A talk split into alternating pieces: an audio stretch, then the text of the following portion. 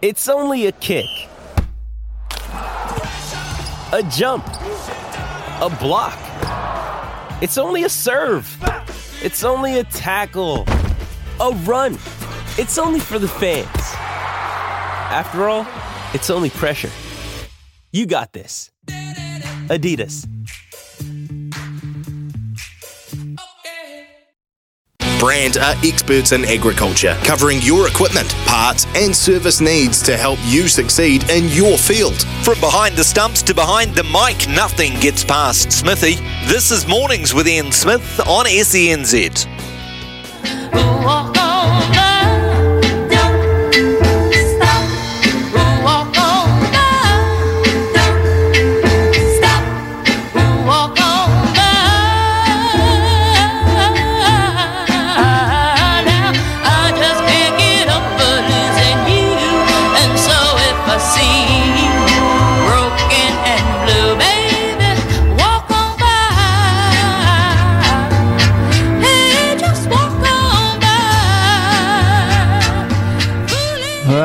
Morena, New Zealand, good morning to you on this uh, Friday. Quite a sad Friday if you're a Burt uh, Bacharach fan, and uh, I was because uh, I lived through uh, the 60s, 70s, and 80s when the music that uh, he composed was just absolutely fantastic. It dominated uh, the movie scene, and uh, generally speaking, he was a legend back in those days and uh, has passed away on uh, 8th of February. So Burt Bacharach gets a, a little bit of a tribute from us throughout the morning. Uh, might not be quite um, in the fashion of music that uh, a lot of you know, but um, if you uh, just listen to some of the songs that we'll play, you'll understand. Uh, Burt Bacharach. So uh, we have a bit of a tribute to him today, and uh, we have a, a, a busy show, really, a busy show. What we're going to do right from the outset is open up the lines, actually, 0800 150 811. Did you watch the Warriors? Did you watch the Warriors first hit out? Against West Tigers. Bearing in mind that is not the full Warriors squad, there's still plenty more players uh, to uh, come on show, and and uh, including Shaun Johnson. How did the halves go? Uh, love to hear from you. 0800 150 811. I know there's a lot of uh, Warriors fans out there who listen to the show. So what? Uh, I mean, let's not get carried away. But hell, it's not a bad start, is it? I'd rather be Andrew Webster than Tim Sheens waking up this morning uh, on what you saw there. So, what do you reckon uh, about that performance? Also, big announcement coming out of New Zealand Rugby today, uh, and that is the successor to Wayne Smith. Of course, he was the director of rugby for uh, the, the Black Ferns. They won the World Cup. Uh, how the heck do you replace Wayne Smith? Well, we're going to find out uh, this morning. have you got any suggestions for who you think might be a very good Black Ferns coach? Um, it's a very high profile job in New Zealand now. Uh, and anything else you, would like to talk about uh, throughout uh, the morning, we'd love to hear from you. 0800 150 811, we shall be opening up the lines. Test match cricket, uh, what did you make of the first day uh, between India and Australia? India heavily on top there, heavily on top. So, uh, and New Zealand against, of course, England coming up next week and uh, we have to look uh, very seriously at the makeup of the New Zealand side now. So we'll uh, we'll open up the lines just uh, momentarily, actually, uh, and then after 9:30 we'll talk to George Berry. Now George, of course, is uh, a big NBA pundit. the trade deadline passed about five minutes ago, actually. And there's been plenty of blockbuster moves, so I'll get all those details from George Berry. After 10 o'clock, we'll talk to Paul Wiseman, former New Zealand cricketer, of course, but now New Zealand 11 coach uh, for this uh, those two days against uh, England. He's also the spin bowling guru for New Zealand cricket as well, so plenty to talk about there uh, with Paul Wiseman just after 10 o'clock. We have a panel with uh, Victor Waters and David Long uh, this morning. David's coming in the studio. Victor, of course, is from TVNZ. Uh, your text to be welcome on double eight double three throughout the morning as well. That's the Temper Bedpost text machine, uh, and then we'll take that press conference live just after eleven o'clock, straight out of uh, rugby headquarters, which is actually about mm, 30 yards from uh, the main studio, the main studio here uh, in Auckland for SENZ. I have a stump smithy up for 100 bucks this morning, and then we'll have a chat to Mick Guerin before midday before we hand over to staff. So, plenty on. Let's get started, eh? Sport is our religion, and here is Smithy's sermon. So, Bula to you, Razor, as well. Bula vinaka, even. Nadi does have a relatively short runway, but it's long enough for you to find out a few things about yourself and for us as well. Finding out what it's like to coach raw talent, most of which is untapped. Finding out what it's like to coach a mood team when they are in it, look out. Getting them in the mood more often than not will be the challenge. Coaching a team which aren't the favourites and who have not got traditionally the cream of the crop in their ranks will be a new exercise for you. Coaching a team who are not expected to win every game, the underdog, now that will be a change as well. Getting out of your comfort zone every now and then, trying something new and very challenging is a great development tool. It's a relatively short flight from Christchurch to Nadi or Suva, but it's a decent old trek from Orange Theory to the Fiji National Stadium. And breakdancing is probably out, but master the meke and you'll be seriously in favour. So have a go, take it on. I reckon you'll love every minute of it. You are that kind of bloke, you know, glass half full. You will make Fiji a better rugby team because you know how to. And you'll have tucked a major ticked a major box in your own development, win, lose, or draw. And of course, not to mention the kava, good for the mood and the soul. And when it comes time to say Ni sa moce, a few bonus bucks will be in your back pocket, and the All, All Black job will still be waiting for you when you get home. Perfect. Just sign here. Sign here, Razor, on the dotted line. Go on, go to Fiji, have some fun.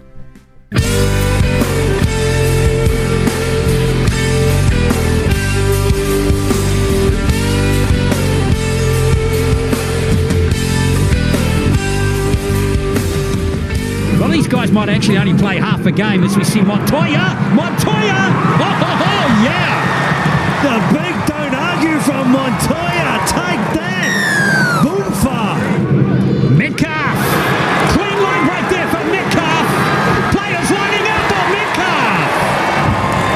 Here's Roach. Metcalf, good hands here. Here's Montoya. Coming in for a hat trick. He's got it down. There's the fifth try for the Warriors, and they've got their bonus point. Oh, intercepted, and Leo's got a double. What I like about him, he's been hunting. He's been in and around her, right? Warriors hunting one more try near the end of the game. Vasu Valangi, who's going to get it, and it's right under the post. That is going to do it. And the Warriors start 2023 with an encouraging performance in this pre-season challenge trial game. Talkback time with Smithy. Call now 0800 150 811.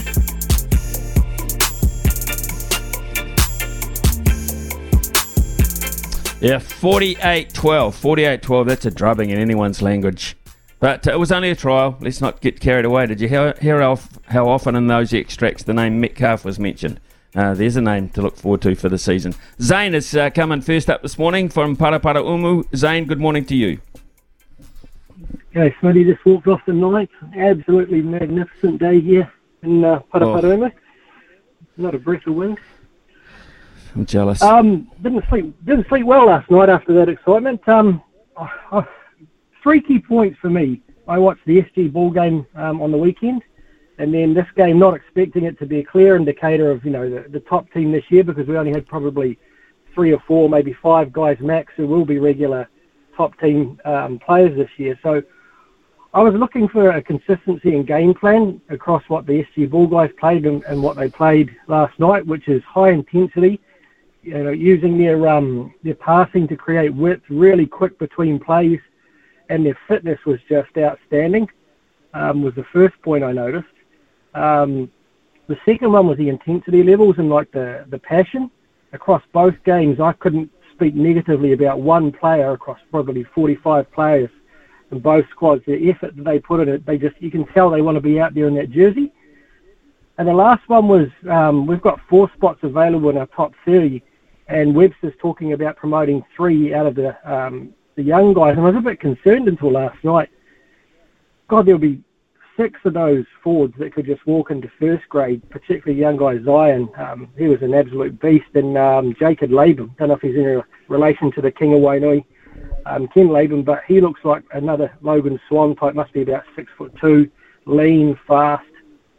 And the final point would be that the guys who were the top level players, your Metcalfs, your Te Maire Martins, your, your um, Montoyas, they just hit the ground. Um, Bunty Afoa, Tom Ale running, mate, and they just played and played and played. So all good signs for me that we've made progress in three months.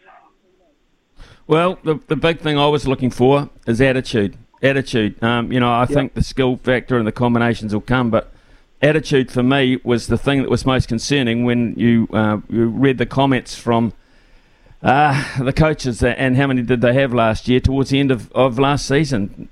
That was always going to be the factor for me, Zane. Yeah, and you can see, you know, that group of guys are happy to be back on the Gold Coast where they wanted to stay. And to a man, every one of these guys looks like, you know, they're happy to be out there. You want to see the look on the face of the guys on the sideline. Just the passion's back in the club. It's, you know, and as, as fans, um, all across the forums and across Twitter with the guys I communicate, we just are absolutely fizzing for this to kick off with. No one's sitting there thinking we're going to win the comp, but we're just excited to see a team of guys playing with passion and heart that we support them with every week. So yeah, absolutely, um, absolutely happy with that. I'm absolutely happy that you're happy because um, that's that's I think that's pretty uh, I think it's a pretty good sign actually. Defense, you know, we know that uh, Andrew Webster is uh, is all about defense.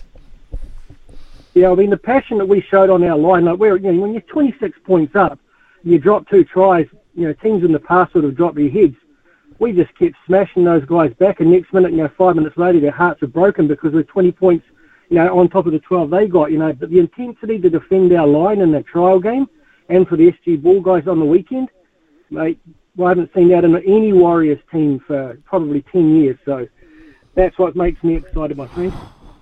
Oh God, getting me excited all of a sudden. You're getting me very, very excited, Zane, because I know that you're. Um, you're a pretty good analyst and uh, at times a pretty harsh critic, mate. Thanks so much uh, for your time this morning. Um, and I hope you play the 10th well as well. So, uh, well done, mate. Thank you for your time and uh, have a great weekend. Uh, yeah, I, I, looked at the combinations too, uh, Logan. And um, what about uh, Te Martin and Metcalf? they were talking about them big time. Oh, they were, Smithy. Uh, Te Maire Martin, uh, and I met him a few weeks ago, and just the way he talks both about himself and, and about his teammates is very encouraging. I do have to say, uh, this is the year that Shaun Johnson, I mean, it's kind of make or break for him no matter what. This is his final year. But if he doesn't perform, if he doesn't show that, you know, he wants it, and it shows on the park, kind of like what we saw last year. There was a lot of criticism around him not wanting to, you know, move the ball around, run to the line, or anything like that to try and create space. We've got Luke Metcalf uh, now, who had really showed some great skills there, linking up with Te Maire Martin. So, really good option there. Great to give some experience to Metcalf and see how he works within the team. So promising signs. And uh, Maire actually talked with Honey Hiramiria Smiler after the match, Smithy. You must be happy, you know, you had a lot of young fellas out here and they, they really stood up. Who stood up for you tonight? Um, yeah, there's been a few, and we've been just practicing everything we've practiced over the over the preseason, and, and I thought we executed well on what Webby wanted us uh, to do. And um, I think Luke Metcalf ran the team around really well. He had to, he was actually playing seven today, so he had to steer the ship around. I thought he'd done really well on, on that side of things. And um, I was just talking to Monch yesterday about um, hopefully we can see Lukey in the open open space because he runs faster sideways and some of us run forward. So we got to see his his pace um, on display tonight, so that was good to see. And just out on that left edge as well, you know, you seemed like you guys started to get some really good combinations together, running in a fair, fair amount of tries. Yeah, it's been um, good. It's been the same sort of edge we've, we've practiced with all all pre-season, so um, you get a few reps under your belt, it, it becomes a bit easier in, in the games. But um, we're a lot, still a long way off where we want to be, but um, just step in the, in the right direction, that's for sure. And just on the new coaching crew, and how's that all sort of evolving? Cool, yeah, really good. I've, i had Webby um, first myself um, in 20s, and um, he's still the same. Good, really good guy, and not just um, what he wants from the team on the field, but um, how he brings everyone in off the field. I think it's a huge, huge thing for us, especially uh, myself being Māori and coming from a big family. It's, he's really family orientated and, and wants you know your partners and your families to be you know come along on the journey with us. So um, he's got a good balance um, with his assistant crews. He's got Stacey there, Richie, Morgs as well, and um, he just got a good balance, and um, all the boys are, are buying into it, and, and he's got a lot of respect from from the playing group.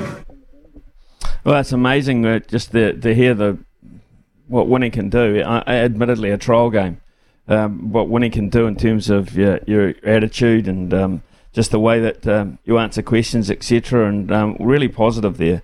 uh, from uh, Te Maire Martin, so he's going to be a key player. Be interesting to see um, next time out. They've got uh, up to ten players, uh, Logan, that they want to introduce in the next trial. One of which, of course, is Shaun Johnson. So it, one of the best things about last night is it's put a lot of early pressure on within the group. No, exactly, and having depth in the squad. Uh, could bode well. Uh, I know Zane said before, you know, talking in forums. I'm in those forums as well. There's a lot of excitement there. The funny thing is, is last night the words grand final was trending on Twitter. So perhaps some people are getting a little bit ahead of themselves. But I think their next trial match is up against the Storm down in Christchurch at Orange Theory Stadium. So that's when we'll likely see the likes of Shaun Johnson come in, some of the more experienced heads. Maybe get our first look at Mitch Barnett and what he might provide in terms of impact. Um, you know, I enjoyed watching him play for Newcastle, so I'm really excited to see what he can bring to the Warriors forward pack as well. So it is exciting times. Smithy, and I, I, know you made fun of me uh, before we started the show, but it is really hard to um, not get too excited right now.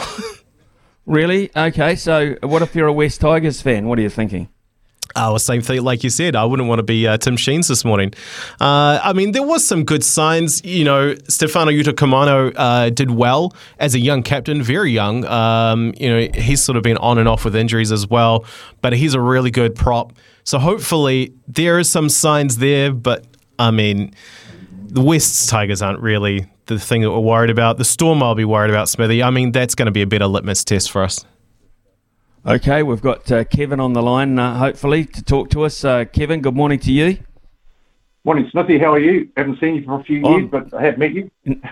Yeah, I um, I was just reading uh, the text there, mate. A long time ago, back in uh, Nelson Park in uh, in Napier. Yeah. Yeah, John Wright introduced me to you. John and John and Lance were down there, I think, selecting or something like that, and they introduced me. We only, only spoke briefly, but you know, it was nice to chat to you. Yeah, cool. What? Oh, that's that's nice. To, and thanks very much for calling, uh, Kev. Um, what did you what did you make of, of, of first of all the Warriors? Well, I, I thought they went well. You know, for a team, you know, young guys um, um, sort of showing up and, and, and performing for this guy. And don't forget, this guy's trained under um, Cleary for a long time, so he's going to come with a good CV and he's and he's got ethic he's putting into it. So I, I just really, I, am a believer in him. I really am. Excellent. And I absolutely love it. Yeah, I, well, uh, that's a start. Um, if you're physically fit and you you know you, you hit, don't carry injuries into the season, uh, and you've you've got your player management going well, I like that. Hey, hey interesting day uh, in India yesterday, wasn't it? Oh, I enjoyed that. I enjoyed the um, watching the spin, Jadeja, and I think that's how you say his name, and um, Ashwin, and the way they just floated and it drops, and, and the Aussies, Aussies footwork was missing a bit. Did you think? Yeah, I, I didn't think they they coped at all well. Uh, it, it, it's an interesting pitch for me. I mean, it, the pitch should, whilst it should, uh, I like, I don't mind a bit of variation, and and I, I, like to see that coming a little bit later on in the first morning when you you don't like to see chunks of dirt coming out of the pitch. So you know, they, they, they won the toss, but Australia will curse the fact that they didn't do enough with that toss. If they'd have won that, uh, if they'd have uh, perhaps won that day yesterday by scoring, I don't know, 280 for five, four or five, um, I think they would have been in relatively good shape. So, but they're not now because they simply didn't score enough runs first up. I'll put a question to you, Smithy. They had six LBWs bowled as in total. Would that alarm you? Yeah, it would. It would mean um, I'm not using my bat well enough. Um, you know, I, I, saw Steve Smith get out. In fact, I saw three get out in pretty quick succession, actually, including uh, Labuschagne and then um, uh, who the guy that got out first ball, uh, and then um, and uh, Steve Smith, and they all got out to technical errors. Yeah, that's right. They, yeah. they all got out to technical yeah. technical errors. Technical errors that I mean, Steve Smith just missed a relatively straight delivery for mine. You know, uh, you know, yeah. he, he's a much better player than that. You've got to get something in the way of that, uh, and you cannot um, you cannot come out and try and kick into your, uh, particularly first ball. Um, and you know the way. Uh, you, you, know the way that you know you, you look to defend, and if you miss the ball by a foot, you're in big trouble. And effectively, that's what happened. Out first ball, LBW and Labuschagne uh, simply got done by a good one, but uh, you know uh, he, he chose the wrong option, I think, at that particular point in, in, in the innings. So uh, they made mistakes, the they paid, and India will, India will do that. The other thing I was going to ask you, Smithy, you know, with your commentaries and that, and you're brilliant when you're over there too, because I love listening to you and watching you. Um, the other thing I was going to ask you: How many read the hand? Yeah, well, that's interesting. Uh, uh, the read the hand, not so much um, Jadeja, not so much um, because he's fairly orthodox in that regard. The thing about Jadeja is, um, you know, the revolutions on the ball that he's able to get.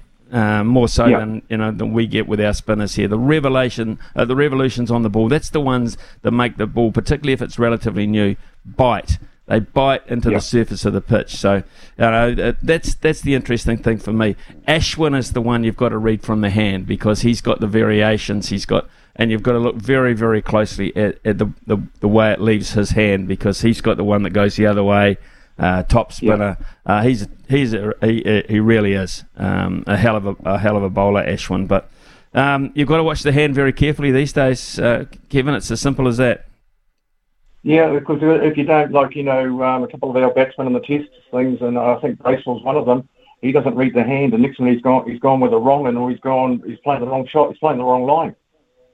Yeah, uh, I, I, I, Um, I that's totally agree with you. Yeah. Yeah. Yeah. Well, I, hey, Kev, I really appreciate you reading and keep the tips coming in too. I'm, I'm reading them all, even though they're addressed to Kempy and the boys. I read them too. Don't you worry. Yeah, I'll call you back. Cheers, man. Good on you. I'd love to hear from you whenever you like. Uh, g'day, Bernard from Canterbury. Uh, morning, Ian. How are you? I'm Um, good. What about? Well, you were you impressed last night? Well, um, while we're ahead, why don't we quit now? good one. Yeah. Hey, no, listen. Uh, I just heard you guys talking earlier on, um, just before you came on. You were talking about five eights, and uh, yes, and uh, this, yeah, okay. And um, you mentioned uh, Stephen Perofeta, and you mentioned young young Love. Um, uh, Perofeta for sure. Young Love is, I think, uh, let's not throw him in there at the moment. But I'll tell you a guy that might just surprise a few people this year, and that's Brett Cameron. He's playing for the Hurricanes. Well, Brett Cameron, of course, has been he's tasted All Black uh, the All Black environment um, very briefly. Um, Yep. And I agree with you. I, I think he's a terrific footballer. Um, you, if you Well- talk to well, Staffy at midday, Staffy's all over Brett Cameron. Okay, well, uh, man or two, I suppose. Um, but uh, Mm. but uh, he's he's you know he got thrown out there earlier on um, uh, one test, and then we forgotten about, and uh, so he's gone off and he's done he's done his homework, and he's and he's a tradesman now. You know, he's uh, he Yeah. knows he knows how to play a game of rugby and uh, and guide a team around, and I think for that reason. Jordie Barrett's going to have an outstanding um, time at second five eight. He's got a good man inside him. Yeah, I look forward to the Hurricanes this year. I, I, I'm I'm with you, Bernard. I I I, I think you you've they've probably got the the pivots um, and the base they need to be very good, very very good. The Hurricanes. It's just you know they they ebb and flow a wee bit. They've got to get the, the downside out of things. Bernard, thanks very much Yeah. for your call. Uh, appreciate That's it. We've all just right. run out of you ran out of time, but hey, please call back any stage. I'd love to talk to you again. It is uh, 9:25 here on SENZ.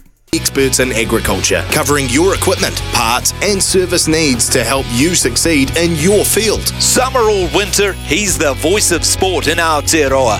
This is Mornings with Ian Smith on SENZ. Vodafone has one awesome summer of sport lined up for you.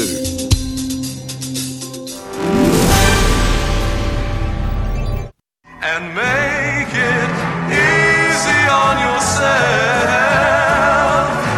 Make it easy on yourself.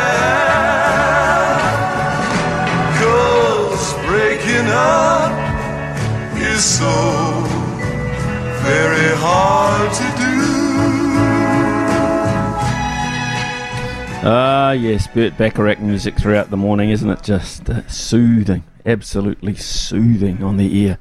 Well, just yesterday we celebrate uh, LeBron James as he became the all-time point scorer in NBA. But the basketball world uh, moves fast very, very quickly, especially when the trade deadline uh, day is looming. The deadline itself has finished around about 30 minutes ago, New Zealand time. There's plenty of blockbuster moves to get our heads around as teams gear up for a championship run or just maybe a rebuild for the future, depending on your team's fortunes. And with us now is a great friend of the show who loves this time of the year, get his teeth into all this stuff, uh, NBA pundit George Berry. G'day, George, how are you? Oh, Smithy. Um, uh, yeah, I've just recovered from what was a, a trade deadline for the ages. I remember coming on a couple of weeks ago with you and saying I think it will just be a, a deadline where kind of role players and smaller players move around, but boy, was I wrong. Well, let's start. Uh, well, we can start anywhere if you like. Well, let's start with good old KD. Uh, and the Phoenix Suns have a new owner, I believe. Uh, so that'll be interesting.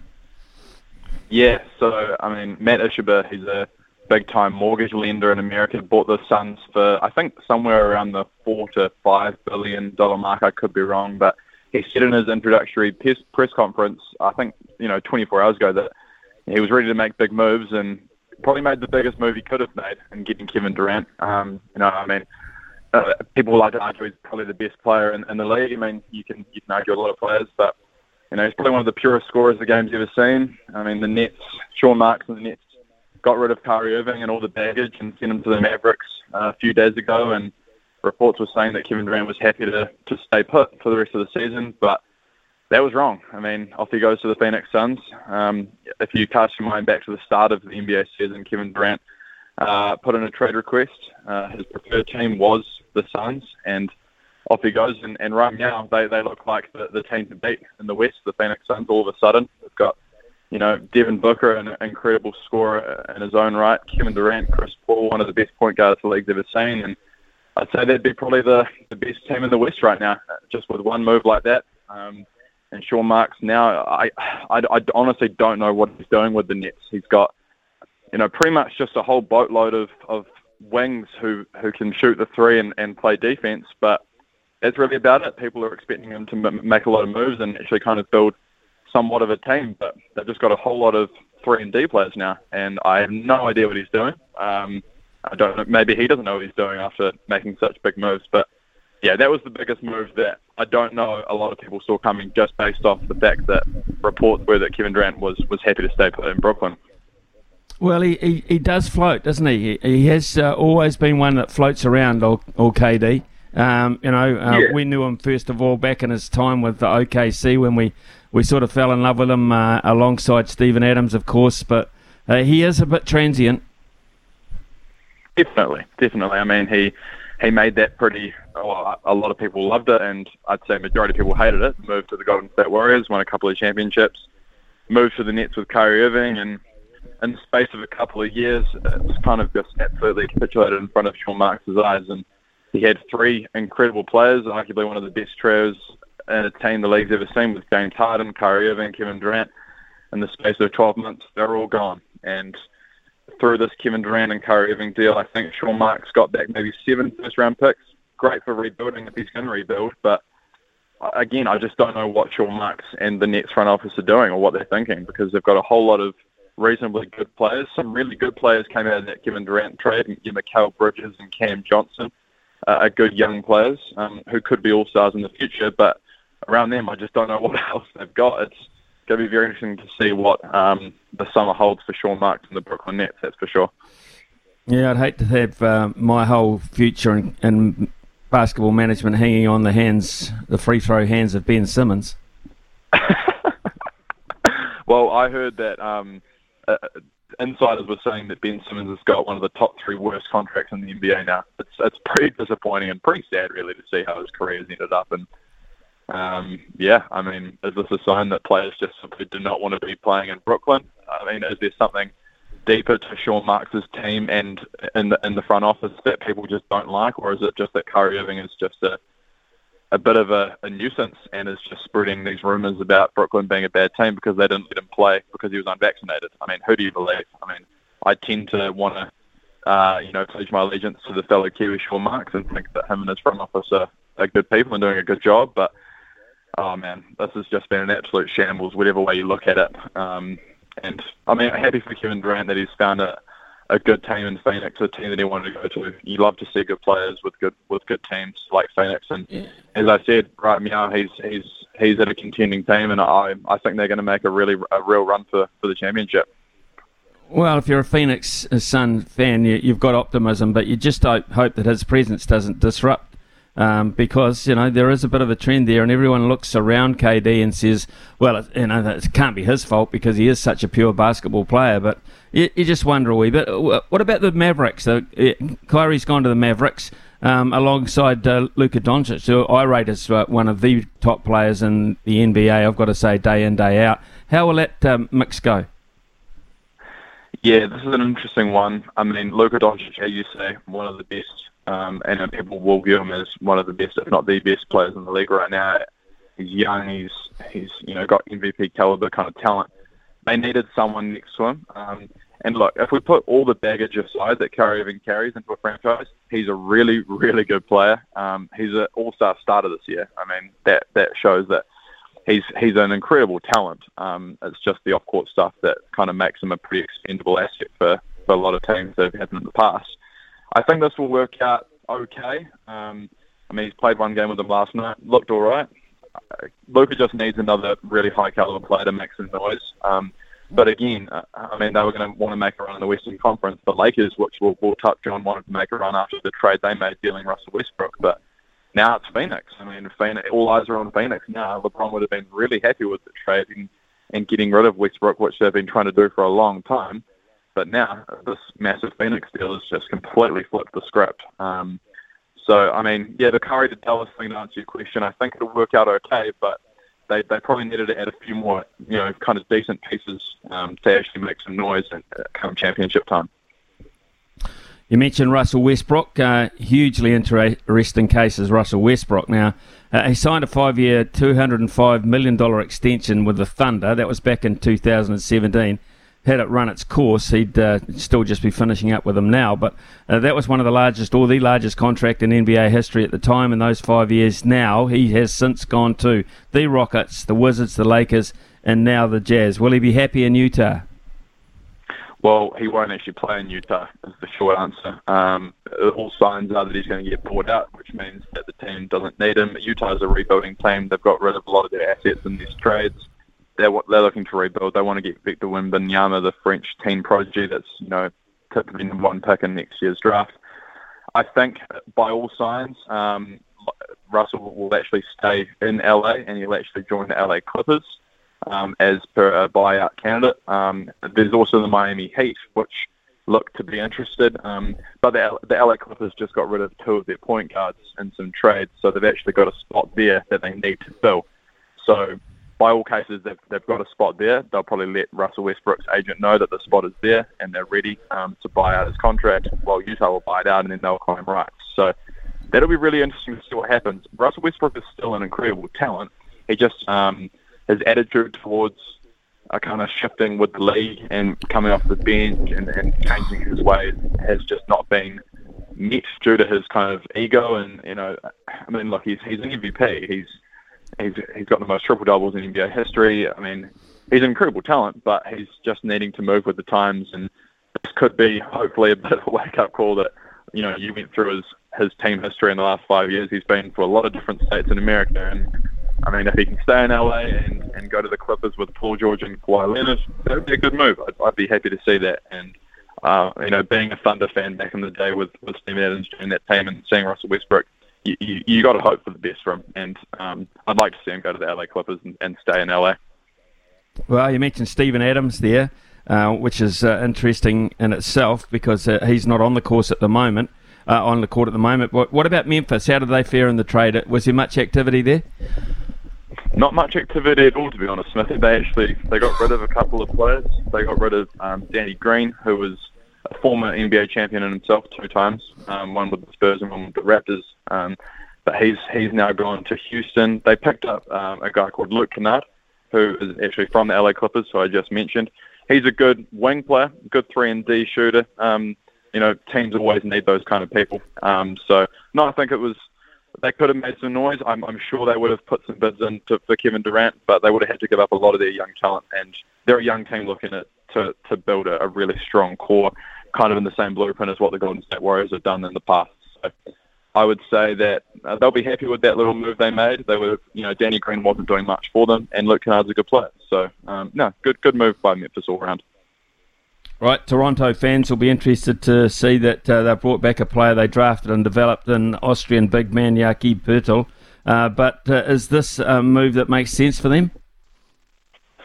Yeah, the Raptors are an interesting one. I know producer Logan will be um, having a few question marks going on in his head because they were the ones who, by all means, were, were controlling the trade deadline. They had three kind of all NBA caliber players: Fred VanVleet, uh, Pascal Siakam, and OG Anunoby, um, who were all on the on the market, and they didn't move any of them. And they bought back Jakob Poeltl, as you mentioned, from the Spurs. He he played there. He was drafted there.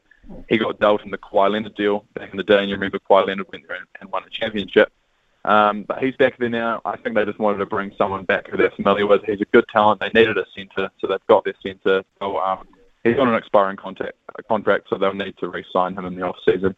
Um, but I think for Toronto, they probably just didn't find the value they wanted for their players, and at least now they've tested the market. They've kind of seeked what value um, you know they can get for each of their players should they want to do something in the summer. But yeah, I would have liked to seen a move for at least one of those three players I mentioned. But I mean, uh, there was just so much going on. I think once that KD deal went went down, um, I guess a lot of front offices and teams would have just gone into full pandemonium and panic mode, and the Raptors probably would have been one of those teams, to be honest. So, um, look, they've got Jakob now. I don't know whether they'll, you know, make much noise in the Eastern Conference um, for the rest of the season, but yeah, it'd be really Raptors will probably be the team, one of the premier teams to watch in the summer to see what moves they make. George Hill, who's uh, been quite a fixture at the Bucks, has uh, now gone to the Pacers. Good move. Serge Ibaka, did you say something? George Hill. Oh, George Hill. He's gone to the Pacers, is he? See, I didn't even know that. Yeah. Okay, there you go. There you go. Yeah, that's uh, one, one that we've come through with something for you. well, there you go. Yeah, George Hill, and I believe Serge Ibaka has also gone to the Pacers. George Hill, yeah, he's a pretty handy vet player. He he has been really handy for, for the Bucks in the past, but age is kind of catching up to him now.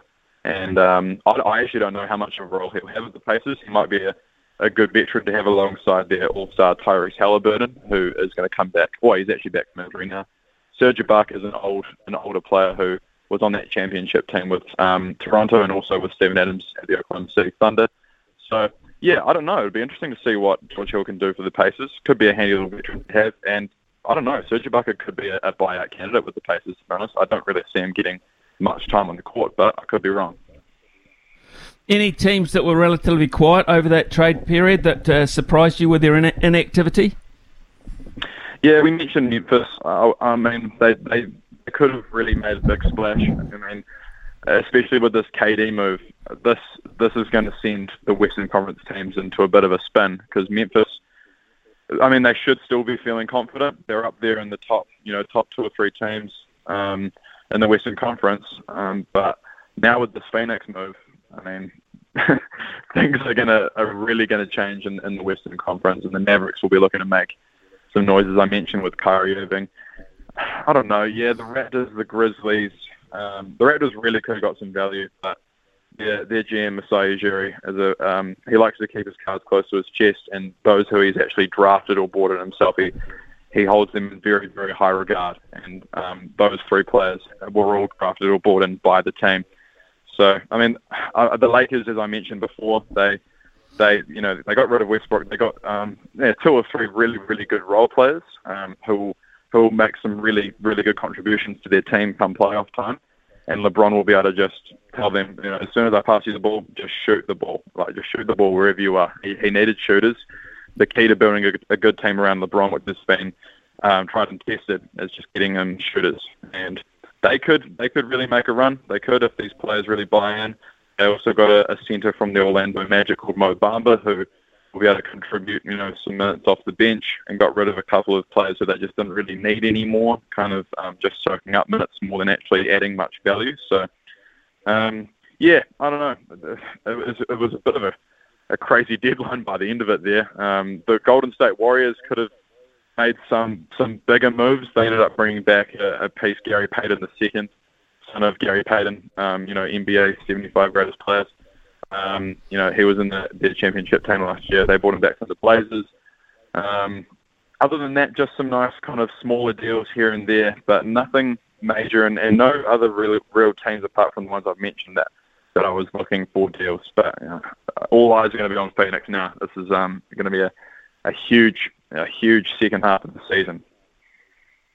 Good on you, George. Always great to catch up with you because uh, no one likes no one uh, knows the NBA like you do, from our point of view. Anyway, uh, have a great day, mate. Thank you. Cheers, Smithy. Go well, mate. Yeah, cheers. Uh, go well yourself. Nine forty-eight here on SENZ.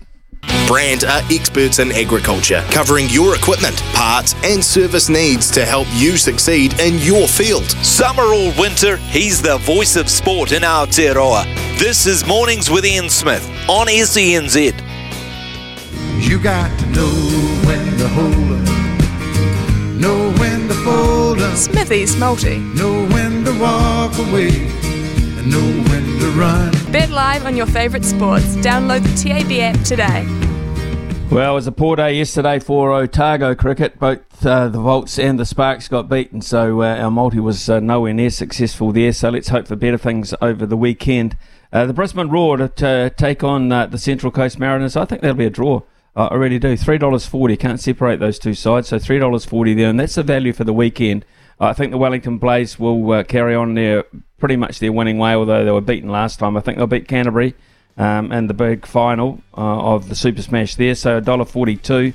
Uh, and I'm going to go uh, on Brian's advice. I'm going UFC.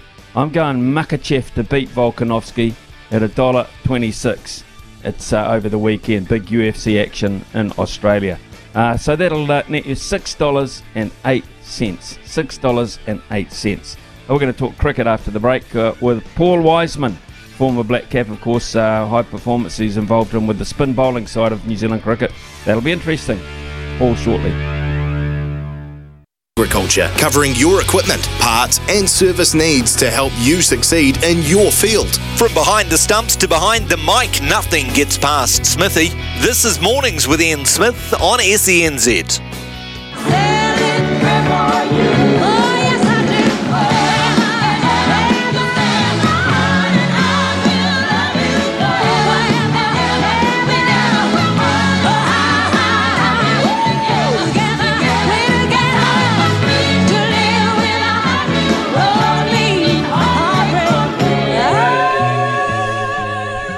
Yeah, say a little prayer for you. That's uh, another one of those Burt uh, Bacharach classics. Of course, uh, Burt passing away at the age of uh, 94. Say a little prayer for you. That might go for our next guest, who I understand's got uh, a few little health issues, um, maybe a gastric problem or two. I hope he's able to last long enough to uh, get through this interview.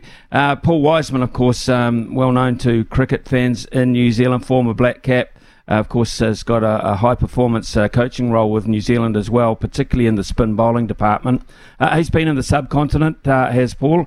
Uh, he's also been with the New Zealand 11 for the last couple of days in their uh, match up against England with the white ball as a prelude to the test match next week. So I think good opportunity to, to chat with Paul on a number of issues.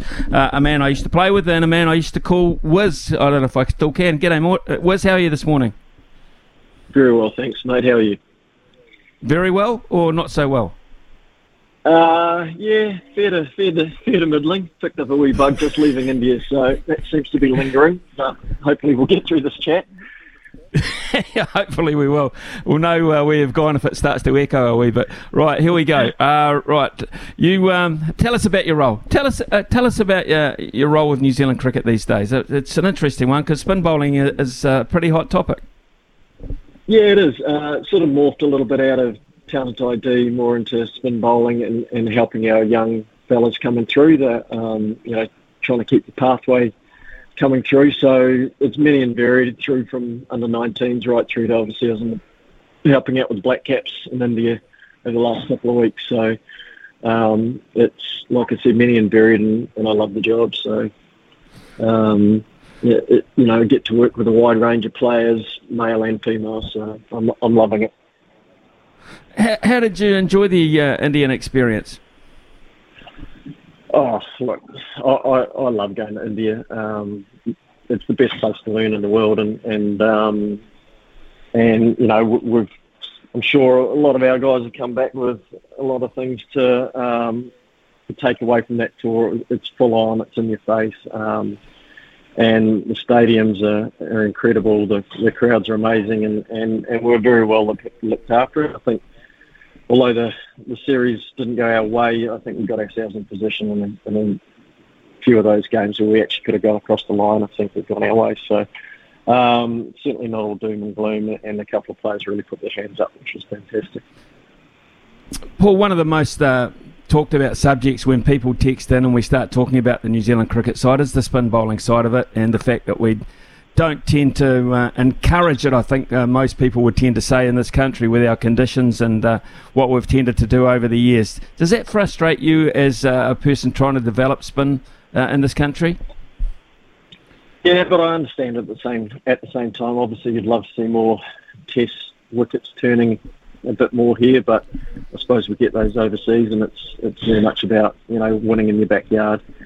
You don't, we don't tend to go to India and get green seamers, so that's just the nature of the beast these days. And, and our job, I suppose, is to develop these guys so they're ready when they do get the chance, and you know through a cricket and overseas experiences. So uh, we're, we're trying we're trying to get a little bit maybe a little bit funky with um, some Plunket Shield cricket and trying to experiment with trying to find some pitches that we can get to turn to encourage not only our spinners but our captains and our batters against spin. So um, hope, hopefully that um, comes to fruition and, and, we see the benefits of that down the track. Are you confident um, that uh, not just what we see at the top level at the moment, but uh, coming through the ranks, that, that the art of spin bowling is is going to be in good shape in New Zealand? Yeah, I am actually. Um, look, we've got. No, I, I, think if we compare ourselves maybe with England at the moment, I think we're well ahead in terms of what we've got at the top, but also what we've got coming through. Speaking, spent a bit of time with Jeetan Patel and Baz over the last couple of days, and there's doesn't seem to be a huge amount coming through there. Um, we've got a couple of young, exciting spinners, and like Aditya Ashok and Tim Pringle, and, and then obviously we've got Ajaz Anish and and Michael Bracewell and and Coase and and Michael Rippon. So we have got a fair bit here, which is great. Um, it's just given, like I said before, giving them the opportunities to develop their games outside of New Zealand as well. Well, Ajaz Patel took spin bowling to the headlines, the top of the headlines. Uh, you know, I mean, 10 wickets in innings is uh, an unbelievably good performance. And then it appears from uh, outside looking in that he's sort of drifted off the radar a wee bit.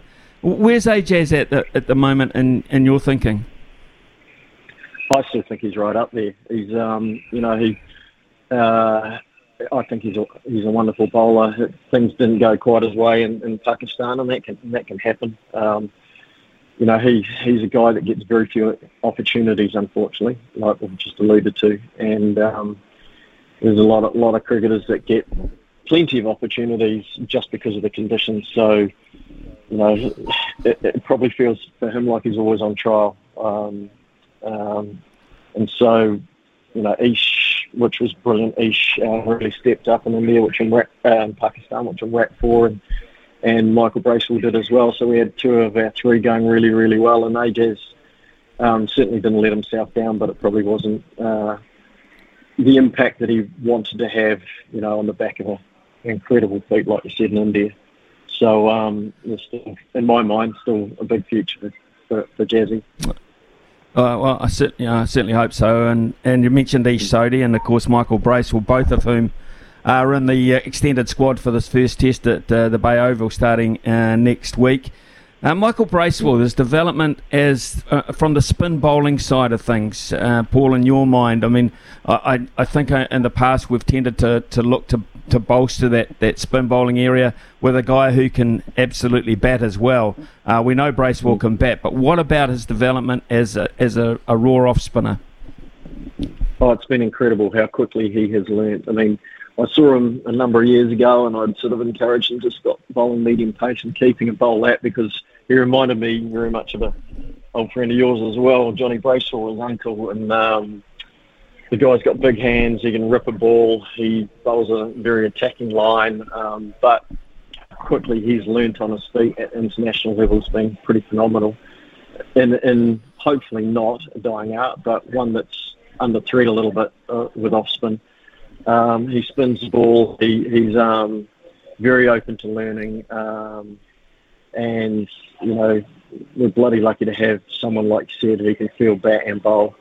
Um, in our ranks now, and a guy who's who's got a lot of cricket under his belt and is very mature. So I think all those things have um, lined up pretty well for us, and um, hopefully that, that rise continues.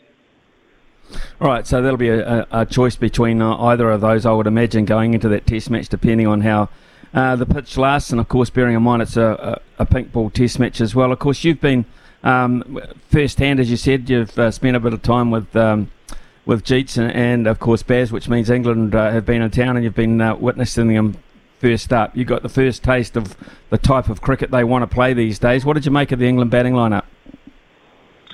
Oh, look, they're a really exciting team to watch. Um, they, they play Test cricket like they play one day cricket. Um, you know, and, and, on the on a pretty flat surface at Seddon as well. They um, they're pretty hard to contain.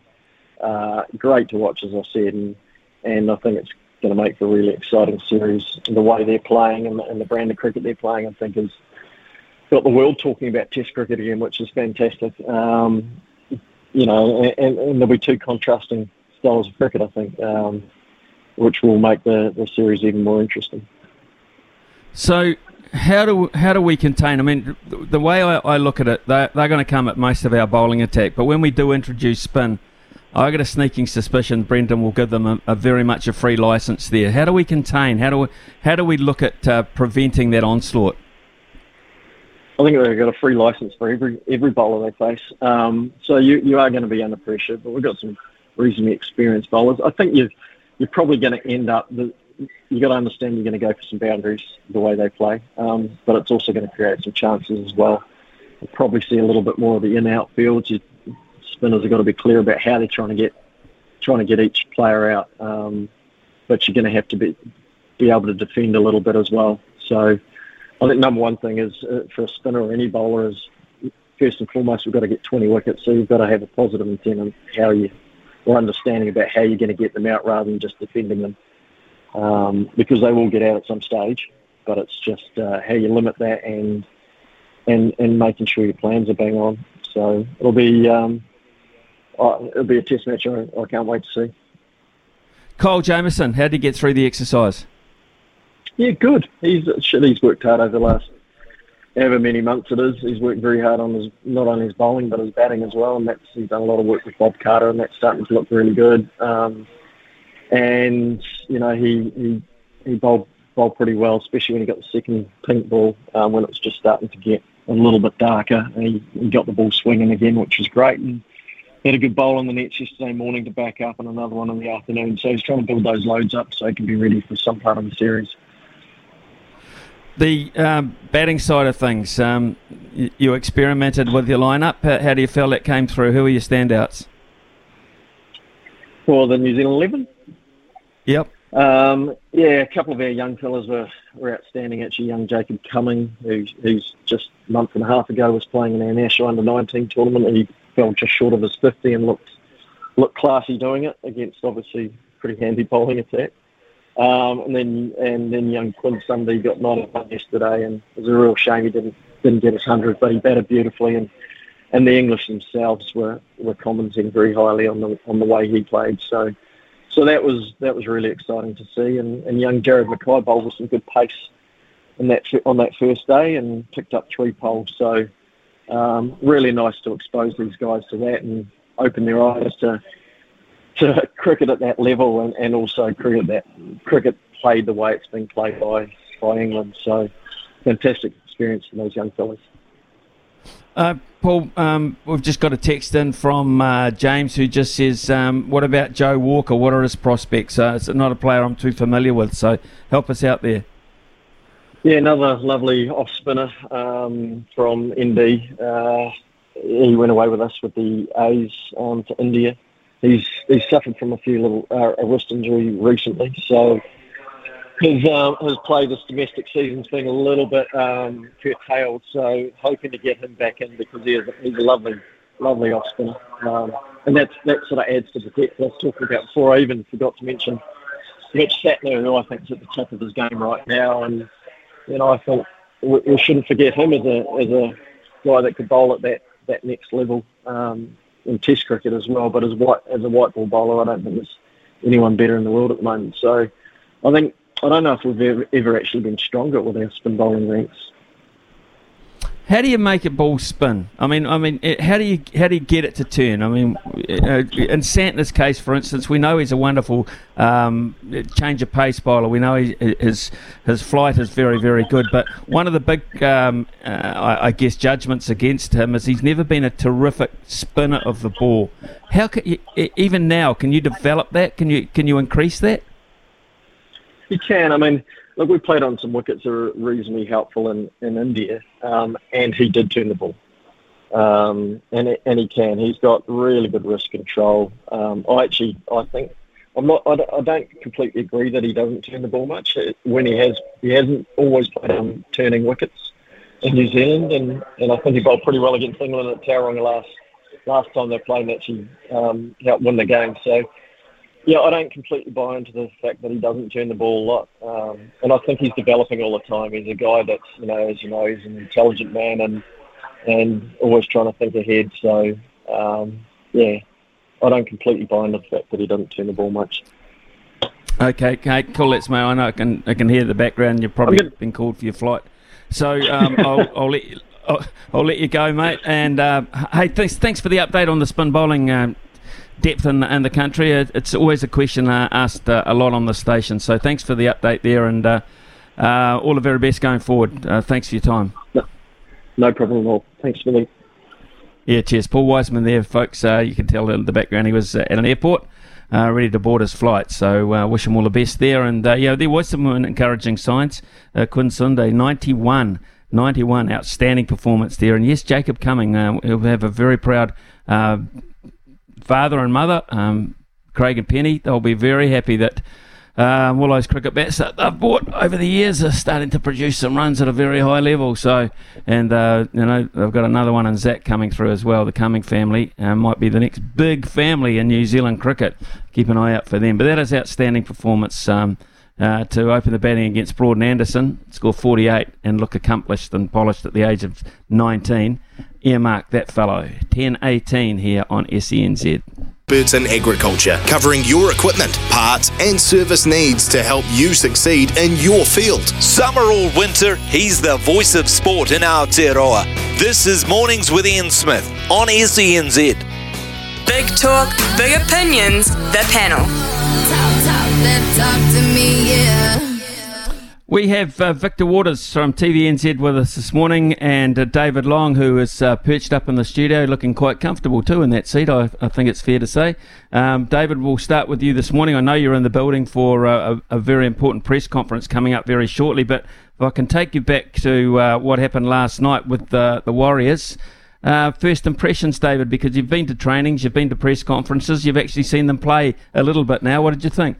Yeah, hi there, Ian. I, I was very impressed with last night. Um, uh, I guess one of the sort of the keys was it was that the, they all felt they'd had a good pre-season uh, training, and it was whether they, they, actually, you know, that turned out to be the case against a, a live opposition, and, and I, I, thought they they do very well. You could see some of um, what Andrew Webster's trying to do with the team, and it's a bit a bit different to how they played before. With with the halves, um, Te Maire Martin and Luke Metcalf, they were both running the ball, a lot more attacking. We've seen a lot of, uh, I think, over the last few years, the halves at the Warriors, especially Kodi Nikorima, we're not really doing that much, just getting the ball and, and passing it out wide. But I think we're going to see a lot more attacking play from the halves, uh, Andrew Webster at, at the Warriors. What about the the the defence? You happy with the, what you saw in the defence? Yeah, very solid. I mean, you know, there's a lot of players missing last night. There's going to be ten players who didn't play in that game who are going to be uh, in the team for when they play the Storm in Christchurch next weekend. But it was a lot of commitment on, on the goal line defence. You could see that they were standing up. It wasn't um, as if they were. They thought, oh, it's only a trial. If they get a few tries, it doesn't really matter that much. And I was also impressed with how some of the younger guys or the New South Wales New South Wales Cup squad players uh, stepped up when they came in for the last sort of period in that game. Again, you can you, see you know. Um, teams leak a few points when there's inexperienced players coming in. But um, I think one of the keys is that there's, four, as I think I've said to you before, there's four empty spots on that War, uh, Warriors roster for this year, and they've been players have been told, you know, if you if you impress and you stand up well, you you got a chance. And I did I have heard that one of the guys last night, um, I can't say yet, he's going to be offered a contract in the next couple of days for the 30 man squad. Oh, well, that is impressive then. Uh, uh, Victor, good morning to you. Um, do we morning. do we afford ourselves a bit of excitement about the Warriors uh, early on, or, or uh, just we just better sit back a bit longer? You reckon? the amount of people that I've seen uh, online saying it's our year is a bit out early days yet, but there, there were some promising signs. I think um, the energy was good, particularly from the young guns, um, and and the uh, in particular were really impressive. I think um, Maire and Luke Metcalf combined really well for their first game together. Um, but it is early days. Um, but I think you're getting to see Webster's influence, um, and standards I feel are, are going up in the team. Um, so look, it's a positive sign moving forward, but God, long, long way to go. Victor, it's an interesting uh, comment coming from Sam Cane, uh, calling for New Zealand rugby to limit off-field distractions to focus on the Rugby World Cup. That's interesting in itself. Yeah, look, I kind of agree with him. Um, this does nothing to. I mean, look, what we're just over six months away from a Rugby Cup. This doesn't really help. It doesn't help the team. This uncertainty, um, you know, and Mark Robinson not coming forward and, and really sort of being a bit more transparent about it would, would I think, be a lot more helpful um, for the entire playing group. Um, but yeah, look, I, I completely understand what Sam Cane saying. Uh, they don't need these distractions, especially after the season they had last year. Um, but you know, who knows? Who knows where what's going to happen? Some very uh, interesting couple of weeks coming ahead after uh, this comments. I don't think, David, in my history, it's quite a long one, um, of, you know, following the All Blacks in particular, um, we've had a more turbulent time in terms of administration v. Uh, you know, v the coaching staff, the coaching setup itself, with the public involved. Um, and I, I, guess there have been times with the Cavaliers and uh, those sorts of things. The Springboks in 81, 82 was a tur- turbulent time. But in terms of just basic administration, answering questions, um, you and the media probably um, are best judged to, to, to call on that. Uh, yeah, that's fair. I think I think people would like some clarity. I think it's a bit um, over the top, though, to say you know we need to know whether Scott Robertson is going to be the next coach. Um, named you know straight away. Um, I think it's similar to I guess the last time there was a similar sort of situation was when Robbie Deans was was maybe going for the job, but that was after the World Cup, after that failure in France in 2007, and this time we've got it we've got it now because I guess we've got a, a very very popular coach at the Crusaders and someone at the at the All Blacks who hasn't really captured I guess the the um, support from the New Zealand public and or hasn't had the results for it. Um, I guess you know it would be nice to just to say, look, you know, this is what the process we're going to do uh, after the World Cup. We're, we're not going to talk about it again until then. Really, I, I can't see the um, the point in in saying to Ian Foster or, or, coming out and saying you're not going to be the coach after this World Cup. Um, because if he if he does have a fantastic World Cup, is it is it really fair to, to, to dump him after that? Oh, I think that's a fair, a fair point. I've, I've, been trying to make that uh, point to a few people as well. I mean, if he goes through unbeaten, David, uh, he wins the World Cup. He'll obviously will have kept the Bledisloe Cup. He'll have won the Rugby Championship as such, and he wins the World Cup. I mean, w- what more do you have to do? Um, you know, I mean, at, at that point, I think he holds the cards. Well, that's right. I mean, we went through all of this last year, didn't we? When after the bad results, and they, they backed him, and they said we're gonna, he's our man, we're going to stick with him. Um, and, and then so in the middle of the summer we start opening up the, that debate again. It, it does seem, you know, a, a, a bit uh, well, a bit odd really. But I guess you know the All Blacks is always something everybody's keen on talking about anyway. Sure is, and I suppose that's a, a, good thing in a way. What about this bizarre story, uh, Victor, coming out of um, English manager Will Still, which is an interesting name in itself, but he manages uh, Reims, the league side Reims. I think they, we put them in their multi the other day. Uh, he hasn't got a UEFA, UEFA A level uh, coaching degree, and the club has fined 40000 per game. Now, that is interesting. Yeah, um, one of my most more favorite uh, favorite stories to have put together. Gosh, it's um, pretty. Uh, that's right. Yeah. So Will Still um, has no UEFA A license, meaning he's not qualified for elite or management. So um, like most of the top leagues um, in Europe, um, you have to have that qualification in order to coach, otherwise you're fined. And that's the situation Stade de Reims uh, find themselves in. Um, at the I feel like I've bloody jinxed the guy because um, they're on a 14 match unbeaten and uh, they went and lost uh, yesterday. So um, it's quite uh, fortunate on my behalf. But um, yeah, it's a great story. Um, it's 30 years old, so it's pretty incredible that he's had this rise, uh, you know, from coaching Preston North End under 14 all the way to the top tier of French football and keeping PSG to a draw. And It is staggering, actually. Um, I can't get that. Uh, 10.31 here on SENZ. We'll take a short news break. I know David's uh, a bit restricted for time. He's got uh, other things to do in the building, but we'll come back and get a, cu- a couple of quick comments from David and more from Victor Waters as well. But uh, in the meantime, here's uh, some news from Aroha. Vodafone has one awesome summer of sport lined up for you. Big talk, big opinions, the panel. talk to me, yeah.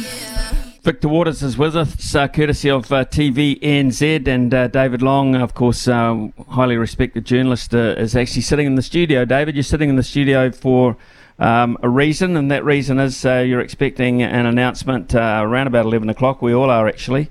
Um, from New Zealand Rugby about the successor to Wayne Smith. Hard to believe that um, the name uh, Razor Robertson won't come up at some point throughout the press conference as well. But what are you expecting out of this? Have you heard any rumours? Are we are we going to go um, the, um, uh, the female head coach way, or what are we thinking here? Well, I have no inside information on it, but I think it's um, either going to be Alan Bunting or Wesley Clark, who were both assistants before. I'd, I'd, be surprised if it's not one of them two. I don't know if it'll an outside will come in. Um, whether they want to give it to someone who hasn't sort of worked in the, the area of women's rugby before, I, am not sure. Um, and I am, I don't know yet if um, there's a, a, women's coach who's um, who would be. I don't. Maybe they might not see as being at that level yet to to coach the Black Ferns. Obviously, that's got to be the goal, and that's got to happen sooner rather than later. That um, the Black Ferns are coached by a woman.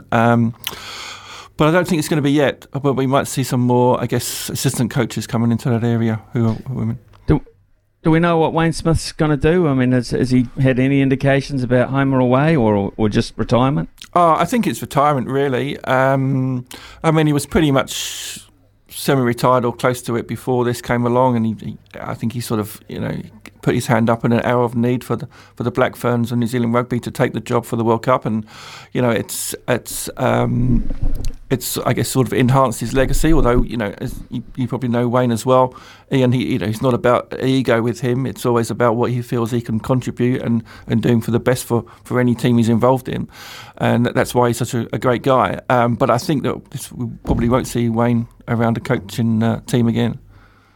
Okay, interesting. Uh, uh, Victor, what do, you, what do you make of uh, what you think will come out of it? I, I know these days um, the, the Black Ferns attract as much media attention as, as, as most rugby sides uh, in the country. So TVNZ will have a vested interest there. What are you expecting to come out of it? Yeah, I don't have any inside information either. Uh, I think Alan Bunting is an interesting choice and, and probably one for me that would make the most through his work with the Sevens side, and he, and he knows a lot of the team. So does um, you know Wes Clark as well. Bunting, I think, has been really successful in the Sevens program, and, and you know we saw the Sevens program being a big foundation of the Black Ferns this World Cup. So I think that's a continuation of Wayne Smith's work in a way. Um, and I know that the girls love love um, Bunting, and, and, they're very close with him, and um, I'm sure he'll he'll do a good job if it's him. Um, but yeah, as, as you also mentioned eventually it is a, a woman leading the charge, and um, hopefully we're a bit closer to that. David, um, what did you see out of the scorelines uh, coming out of Hamilton and the two-day exercise between uh, New Zealand and the English eleven? Um, I, I, just wonder, um, do we get any guides, or we just know that England are going to come hell for leather at us? Be the uh, yeah, I think we all knew that was going to be the case. That they're going to, you know, Bazball's going to be there. Um, they've got a lot of runs in the in the two day game. Um, I guess a good point from New Zealand's point of view is that Kyle Jamieson um, uh, got to bowl got to bowl a fair bit, and it's good to see to see him in there. Um, you know, as you probably know way more than me, you know, um, practice games before Test matches. You know, I guess it's it's a good way for the bats batters to get in get in their eye in for it, as, as probably more so than the bowlers um, getting used to the conditions or not. But um, I think it's um, you know, we can sort of park it now and, and look forward to, I think, what's going to be a very, a very exciting two test series. And I, I think there's probably, not just because of um, the Brendon McCullum factor, but uh, as a part of it, but I think there's probably more excitement um, for these tests uh, there has been for any tests in New Zealand for, for quite a long time, and we haven't had fantastic test series in in here in the country for, for the last couple of years. And I think this is one that's that's really, oh, as you've seen by ticket sales already, has really captured the public's imagination. Yeah, absolutely right, David. The first three days at the Basin, we're told, are sold out. Uh, I can't remember that. Um, three days, anyway. First day, yeah. Three days, not sure.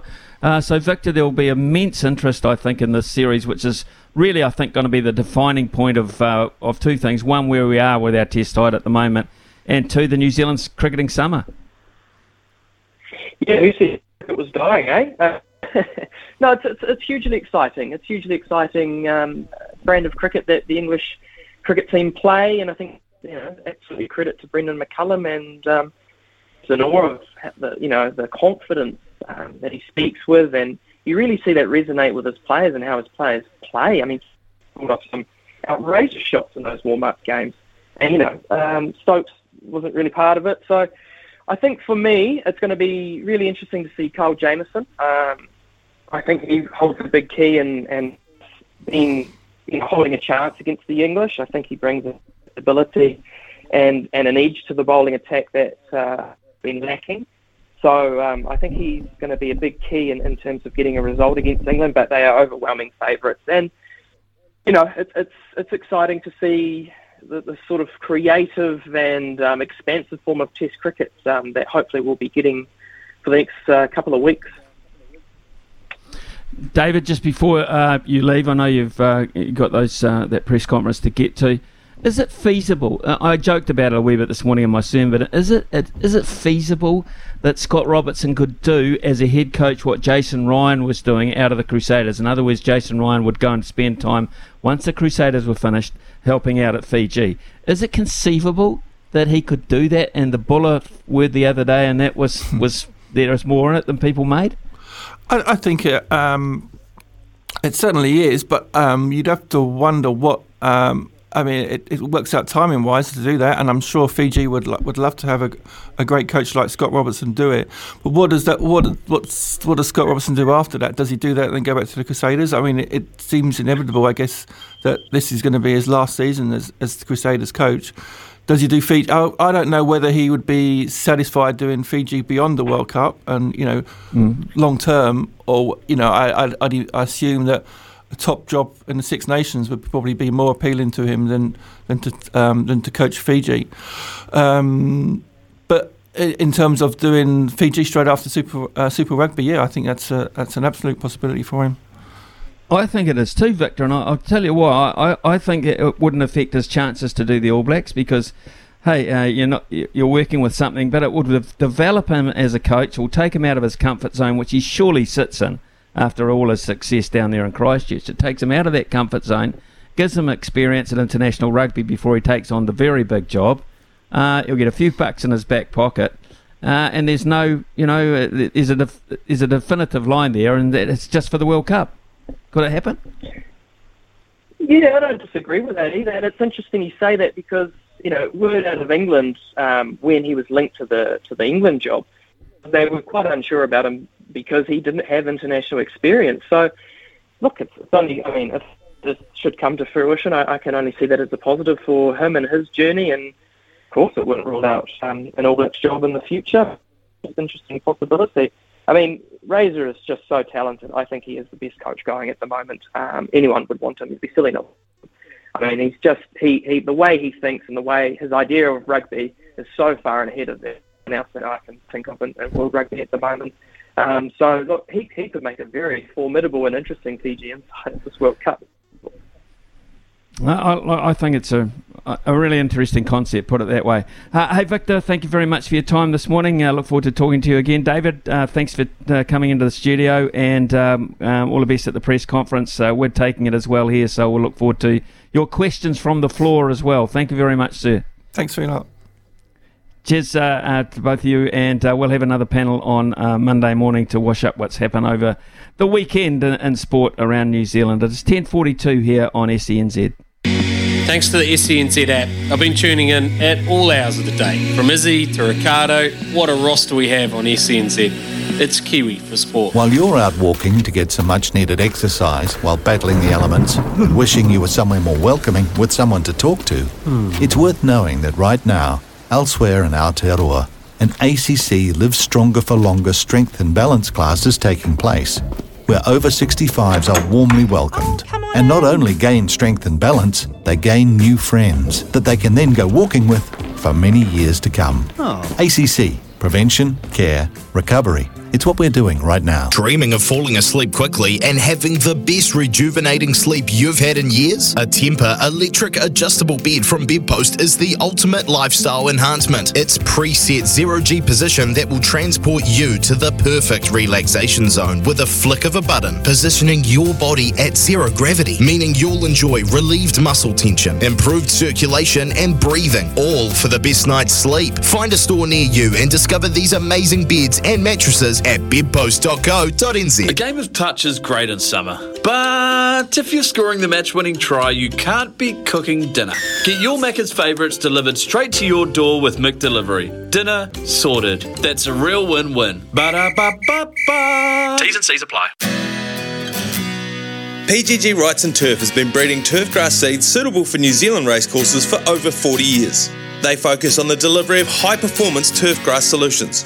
From seed and turf maintenance products to nutrition plans and agronomic advice, their driven team is equipped with the technical knowledge and market leading products to help you achieve the best possible solution. To find out more about how they can help with your racecourse turfgrass requirements, visit pggwrightsonturf.com. SENZradio.nz. From rugby to racing, from paratrans going football, bowls to basketball, NRL to A League, cricket to tennis. When it happens in sport, we're on it. And New Zealand have all the momentum now. For all the latest and breaking news, head to SENZradio.nz. SENZ, it's Kiwi for sport. New Zealand's dairy industry is feeding the world. New Zealand exports milk to over 100 countries around the globe, and GrainCorp Feeds is proud to partner with dairy farmers like you to make more milk nationwide. All across the country, GrainCorp has a range of dairy feeds, high level technical support, and customizable feed solutions to help you make more milk in your neck of the woods. So for summer feed options and strategies, talk to GrainCorp Feeds. Visit graincorpfeeds.co.nz. Whether you're watching the big game, six more, entertaining friends, or relaxing with a good book. Liquorland has your summer sorted. Bell's blended Scotch whisky or Woodstock bourbon 1 litre, thirty nine ninety nine each. Or Parrot Dog range, 6 pack cans, nineteen ninety nine each. And if you don't want to miss a moment of the action, save time, shop online and collect in store. Liquorland has got your summer sorted. R18, drink responsibly. Kane has a carpentry business. His challenge to renew his public liability insurance for less than his old policy. On your marks, get set. Yeah, mate, I just did it. Wait, what? Yeah, I went online to BizCover. Took five minutes, I got instant quotes online and saved about 50%. So, no dramas? No, no dramas at all. There are literally no dramas when you go to BizCover, the business insurance specialists. Save time, money, and get instant cover at bizcover.co.nz. With Bunnings Trade, it's fantastic that the guys deal with the store directly. It's made my life a lot easier. Bunnings having the full range at a good price with a good backup support and service. Why would I bother going anywhere else? Bunnings Trade. Helping business is our trade. Kia ora, SENZ whānau. Izzy and Kempy here, and we're back on deck. Yes, how good. I want to run it straight. So hard at 2023 Izzy. Honestly, I'm winding up off the back fence for the year ahead, brother. I love that, Kempy. Some of our teams are really going to need us. Yeah, that's right. Hundy, mate. The Wars need us to push them hard to make the top eight in the All Blacks. Well, one thing they don't need is my knees. I'll give you the tip, Kempy. Go on, the ABs. Go on, 2023. SENZ's Hawke's Bay ratings better be going through the roof with Izzy and Smitty. You're listening to SENZ. It's Kiwi for sport. Brand are experts in agriculture, covering your equipment, parts, and service needs to help you succeed in your field. Summer or winter, he's the voice of sport in Aotearoa. This is Mornings with Ian Smith on SENZ. Well, we've had some texts in this morning. Uh, first of all, uh, awesome interview with Malcolm Ngatai yesterday. Yes, I really enjoyed that actually. Uh, quite often we get the finger pointed at, at us here and say, what about um, motor racing? What about stock cars? What about speedway? We don't seem to focus on it. So it was really good to catch up with uh, Malcolm Ngatai yesterday, who is a veteran in the sport, been a, a national champion himself, and just get a, a, little bit of an insight into how it's all going and uh, the teams eventing as opposed to uh, individual eventing. Big meeting uh, down in uh, Dunedin this week as well. So uh, all the best to everyone travelling down there, and I hope the conditions are suit- suitable for it. Brendan has come and said, I think us versus the Poms are key for me. How we take our reviews. Usually we waste a few, but need to take every opportunity with them. Review wisely. Couldn't agree more, Brendan. I couldn't agree more. Um, well, you know, I can tell you what. When I was in Australia, I studied the way that they take reviews and I won't say they got it right every single time, but what I will say is that they seem to have their review process pretty much in order. So this is how it works for them. They have uh, a wicketkeeper and Alex Carey who judges the line. He's the best in terms of judging the line. Uh, they have a fellow by the name of Nathan Lyon. You might have heard of him. Uh, he stands at point or square of the wicket most of the time that he's fielding, and his job is to judge bounce. Then you've got Pat Cummins, who's the captain, who's the chairman of the board, who sits at, at uh, mid off or mid on usually when uh, he's not bowling himself. Uh, and he runs in. They, they do it very quickly because you haven't got that time long to activate. First thing they talk about, I'm happy with the line, I'm happy with the bounce. Is it worth a review? In, in your terms, yes, I think it is. Bang, let's have a review. So they, uh, you haven't got long to cover your bases, but they cover them very, very quickly. And I quite like that process. As I said, not 100% foolproof but it brings in the variables um, as much as you possibly can in the short space of time that you've got to do that. So I like it. I like it. The wicket keeper, anyone fielding square of the wicket, and the bowler himself quite clearly, uh, and then the umpire involved as well. Um, you can also perhaps uh, when it comes to uh, you know the ones off the spinners you can bring in those fielders around the bat because they're the ones that can hear the little double noises. They're the ones that can perhaps uh, make judgment on that as well. So uh, but you've got to have your system right your process right. And uh, we didn't for a long period of time. We were guessing. Watch Kane Williamson just sort of walk in from mid off when he was captain and sort of throw his hands, hands up in the air as if to say what do you reckon everyone? Um, but it's got to be a bit more defined than that. And I, I think that's a very a, a very good text actually small but um, quite pertinent. Adam has come in with a slightly longer one. Hey Smithy, I've been thinking a lot about the All Black issues recently, mainly your coach in the first fives. Wouldn't it be great if uh, New Zealand Rugby could put together a group of coaches similar to Henry and Hansen in era? Uh, I'm not sure if it will work, but wouldn't it be great if Razor, Jamie Joseph, and Tony Brown worked together? Uh, very interesting point that. Um, we've got uh, two uh, international head coaches and a super rugby head coach as well there. There's a lot of power there, and I'm not quite sure. There's a lot of I'm not I'm not saying ego, but there was a, there's a lot of attitude there. Uh, who'd be the boss? I'm not sure Jamie Joseph would uh, play second fiddle to too many people, knowing Jamie Joseph. Um, he's been a head coach for too long now, I think. With regards to the first fives, I think in general, COVID really hurt the All Blacks. As we weren't able to play so many tests and develop younger players, they had to play the top team more often. Also, Phil Foster felt he needed to do this, but we have some great young players coming through. I love watching Love play. That's uh, Ruben Love. Just needs time at first five eight. Agree.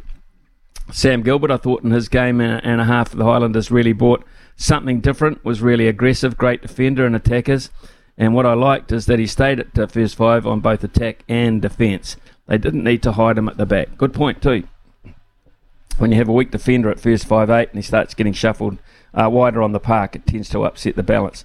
Uh, excellent. Uh, thank you uh, for your text uh, there, and we'll read more out if we have an opportunity throughout the morning. We've got a busy, busy last hour because we're going to take that press conference live from New Zealand Rugby on the newly appointed Director of Coaching for uh, New Zealand women's rugby. So uh, that'll be an interesting position to fill. Coming up to 10.52 here on SENZ.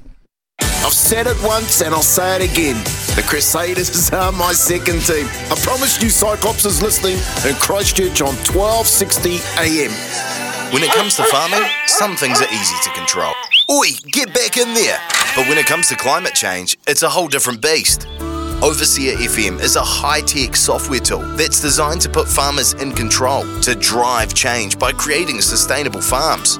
In other words, it helps save the environment and your back pocket by taking the guesswork out of farming.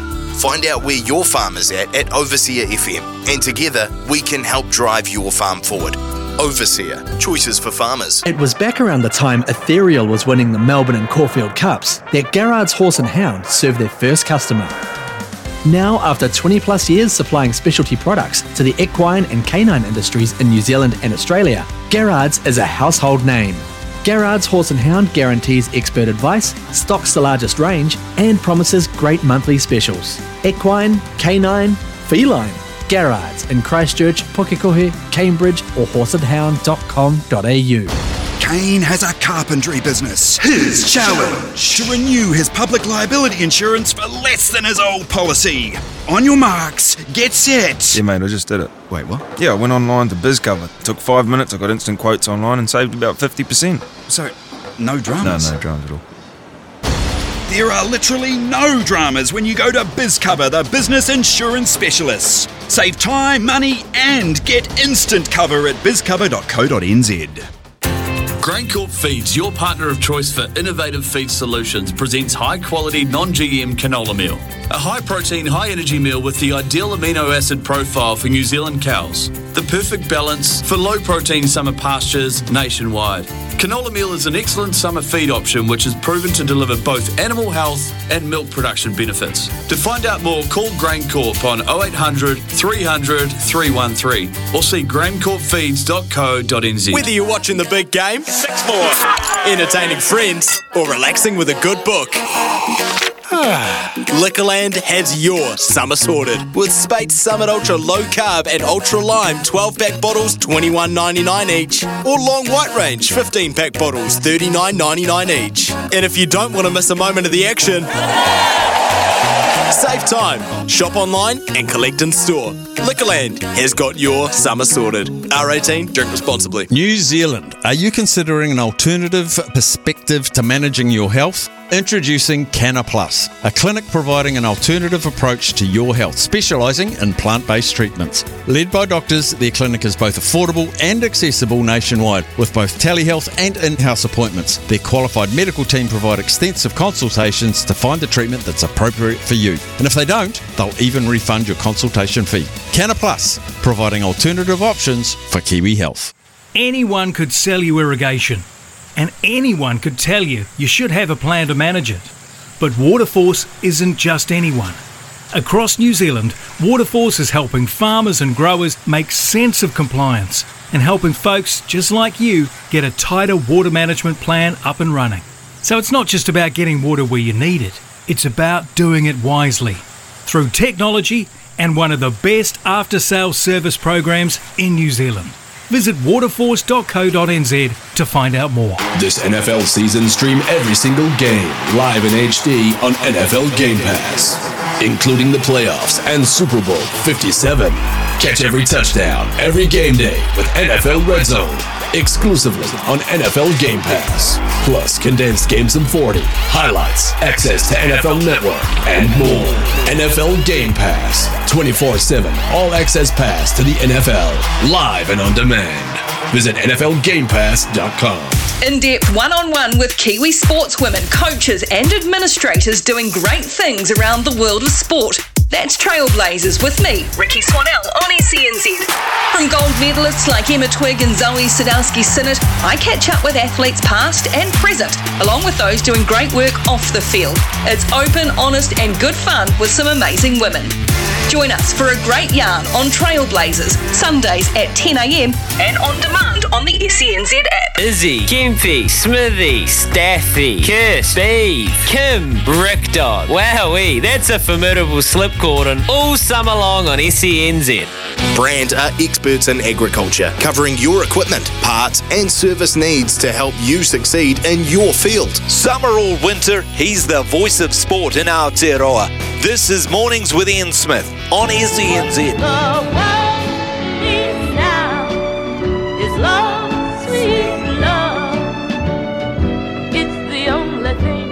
That there's just too little love. What the world needs now is love, sweet love.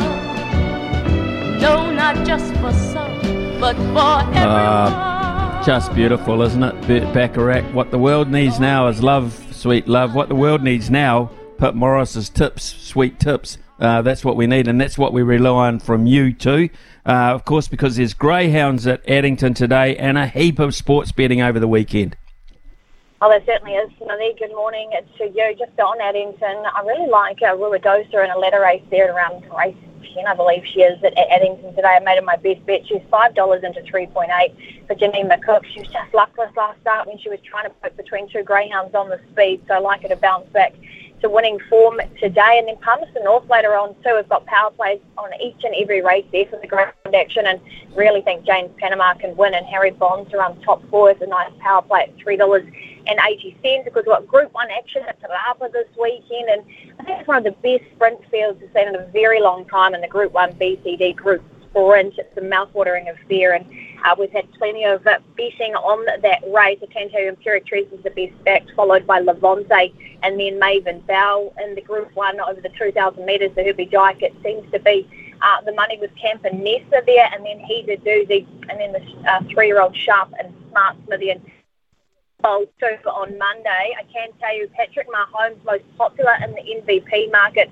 followed by Travis House and Jalen Hurts. And we've got a nice promotion. If you head to the Punters Lounge and head to that promotion there, just to type in on the link, super get more on the game, we'll give you a $10 bonus bet to have another play as well. Pip Morris, you have a wonderful weekend. Thank you very much uh, for your input there and uh, all the very best to you. Uh, right, we uh, promised you um, a live press conference, so we're going to go to that now. Uh, it's in the New Zealand Rugby headquarters. Um, offices are in the same building as actually we are in SENZ uh, because a new Black Ferns Director of Rugby is set to be announced. And in attendance there will be the newly appointed Director of Rugby, alongside New Zealand Rugby CEO Mark Robinson, New Zealand Rugby Chair Dame Patsy Reddy, and New Zealand Rugby Women's High Performance Manager Hannah Porter. So we're cross now uh, live to New Zealand Rugby. That we all recognise as vital to the whole order of our women's team and uh, was highlighted in the Women and Girls Review of uh, last year. So, Robert, can I hand to you to talk about Certainly. Yeah. Uh, Morena Tato, uh, lovely to see you all again. Thank you for, for being available to help us celebrate what's a really special day for us with Alan's appointment. Uh, as Dame Patsy has said, I'm, I'm just going to take a few moments to speak to what we see as a, a truly special person in Alan and a little bit about his pedigree uh, coming into the role. Um, clearly, he has you know extensive inv- involvement in the women's game and has led uh, wonderful environments over the past eight or nine years now. Um, in, in the women's area of the game, outstanding results and, and sevens, obviously, with the Blackfern Sevens uh, in Olympic cycles, and also incredibly successful with Chiefs Manawa in last year's Aupiki competition.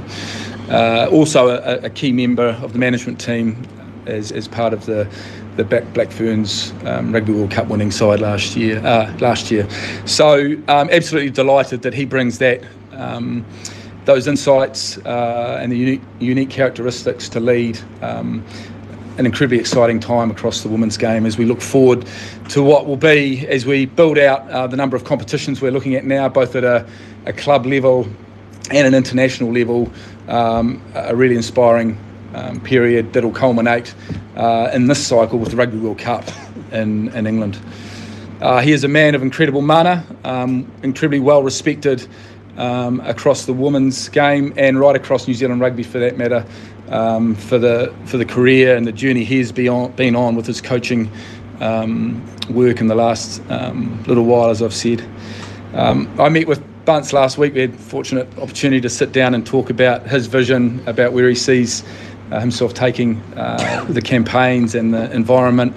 And what came through was a massive amount of energy and passion and it's clear he's ready to make a real difference um, to, to the Black Ferns. Um, and it's just been amazing to see his journey also. We, I think we were saying before, we played together many, many moons ago, back in, in 03, I think it was. Um, and uh, it was a tough game too, the Bay of Plenty and the Shield Challenge, I think, with, with Canterbury. And uh, he, he was a great competitor and um, and a brilliant person as a, as a player. But to see him maturing now uh, into this space is, is also really rewarding for our organisation and epitomises what we are trying to do in terms of creating great environments and promoting wonderful people into into leadership. Um, last year's review, as, as Dame Patsy has mentioned, illustrated um, some uh, opportunity within uh, areas of culture and leadership, and we think Alan is an outstanding fit to help build on the, the learnings from that time, and uh, we look forward to what he can develop in that space also. I'll touch briefly uh, before passing uh, over for questions, but the uh, other thing we are clearly excited about is the growth of Super, uh, Super Rugby Aupiki this year. Um, we see opportunity to further build that with our, our friends in Australia uh, in the near future, and then obviously build that into opportunities with Japan and USA um, beyond that for Super Rugby competitions. Clearly, with uh, the, the campaigns we, uh, for the Black Ferns we have this year, already we're seeing the growth of international fixtures come through um, with the Laurie O'Reilly Cup, uh, the uh, Pac 4 competition, and uh, Women's XV also being uh, worked through, and we hope to have some confirmation of those fixtures soon. So a minimum of seven Test matches for the for the Black Ferns this year, um, an increase from you know in the past a number of sort of two to three games. So again, significant growth there. So I'm going to pause now. I know you've all um, seen uh, Alan's opening opening comments uh, via the video presentation. So uh, we will move straight to questions if that's all right, and open things up. Thank you. Oh, thank you. And you built a world-class culture with the Sevens team. How do you move that on wise on the culture? You know, I think that the first thing is the people, you know, getting the right people, you know, getting our leadership aligned, and you know, looking looking a little bit further forward to the World Cup, and you know, deciding as a group what do we want to be, you know, what do we want to be at that time, and then know, we come up with our values and as a team and and everyone's heading in the right direction, I, I think we can create something special. And you know, I, I always, always see myself as looking after the mauri of a group. I don't know how I end up there. I just do it naturally, and that's the life force, uh, the energy, and um, just steering everyone in the, in the direction that we, we think we should go. So that's probably the plan. Who are the people that you will have around you? Who's the rest of your coaches? Um, well, I've just sort of landed here at the moment, and um, everything will, all our roles will go through process. I think it's an opportunity to give everyone a fair, ch- you know, fair chance. And you know, people have contributed to this group, you know, through the World Cup, that we have to acknowledge that. But um, yeah, hopefully we end up with the with the best people after a good process. Would you be keen on keeping Whitney and Wes involved? You I've, I haven't actually had a chance to catch up and talk to them, but you know, the, the option will be open there for them, and we'll go through the process and see how we end up. What you learned last year? Younger that you'd like to now the table as a joint Oh well, I could talk for a couple of days around Smithy, and you know he he really put himself out there, and you know did something for an old mate, Laurie, um, and you know he brought an absolute gift to our women's game, um, just an empowering, attacking game that our ladies absolutely fell in love with, and you know it captured the hearts of me, our ladies, and, and a nation, and um, and he knows people really well. You know, who cares. You know, and I think it's our responsibility to, you know, as individuals, me, individuals, as a team, and as a nation, to continue and build off, build off that. Congratulations Oh, thank you. um, to you and your family as well. Mm. we heard from Lou the other day. Launch, she said she wanted someone for this role that was courageous and brave enough to play the brand of rugby that the Black Ferns have developed. Do you believe you are that person? Yeah, I'm- I believe I am. Mm. And how are you going to go about that in terms of what do you see as sort of the biggest challenge or the most immediate thing that you want to get going with this year? Well, I think if I did or someone come in and try to change too much around how we were playing, I don't think would happen. Our ladies probably wouldn't go there. And I, they, like I said, they fell in love with the, the brand of rugby that we played. So I guess it's like my role to that philosophy that we had in behind our game to keep that going. And obviously, coaches will come in and you know add their little bit, and that's really important. But you know, I think that real attacking style of rugby, as Smithy, Smithy said, it's in our it's in our DNA. You know, it's our profile. It's it's our ethnicity. You know, it's something that we love, and you know, making sure that we enjoy what we do is really important. So that'd be a key focus for me. Just how crucial is it to get the ball rolling and carry on the momentum that you did create last year Mhm. in terms of getting fixtures, the rest of your coaching panel and things like that confirmed? Yeah, we, we need to move quite quickly, you know, but I, I think it's not rushing into just getting people, it's making sure we get the right people. Um, you know, a, key thing is obviously expertise in, in people's roles. You know, there's going to be real, I'm, I'm really massive on character. Um, relationship orientation is important. You know, our ladies will be spending 34 weeks out of our environment and hubs, and you know, we need we need to be out there and present and connecting with people, and the people that are supporting us feel like they are a real part of us. Um, so that when our ladies do come in, they feel like they've been supported. But most importantly, our ladies are learning how to drive that themselves. How long have you been involved in game seven months ago? Um, for a long time, has this always been a role where you've um, come to? Yeah, I I guess I've sort of I talked to Patsy around this a while ago. Is uh, one thing I've learned over my time is not to look too far down the future. Is know, where I am right now, is, and I've like, put my energy into that and, and do a good job. When I sort of come to the end of that and I feel like I've fulfilled my purpose, then usually something else appears that you know I can go and live my purpose again. So I've always had a, a job to. Well, for me, it's always been, you know, where am I going to make the most difference? And um, you know, when I sort of ended with the World Cup this year, um, just seeing the, you know, the, the opportunity and what just happened at the World Cup, and the potential for growth in women's rugby, you know, that's where I knew I needed to be.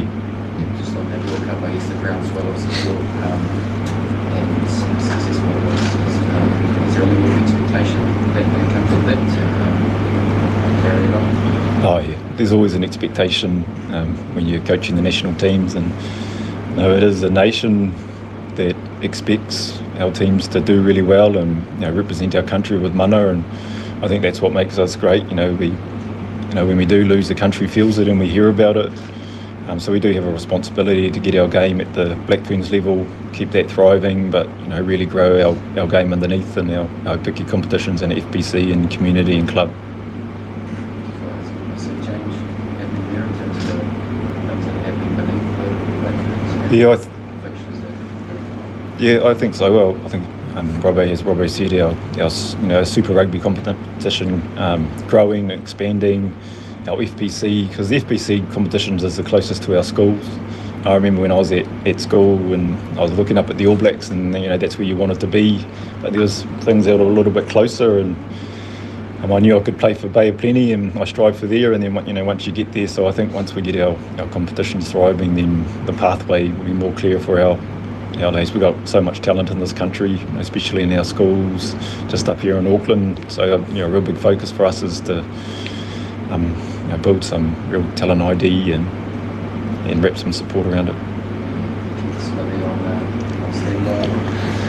Yeah, it's a it's a funny thing. I like once you get connected into our women's teams, you know, you never want to leave. You know, you've got emotional connection, and um, I, I know he'll be helping out. I've already reached out to Smithy, and I'm sure if we're going off track, he'll give me a quick call, and yeah, so I, they'll be connected for life, I'd say. And how do you get that balance between stamping your own mark on the team and coaching your team?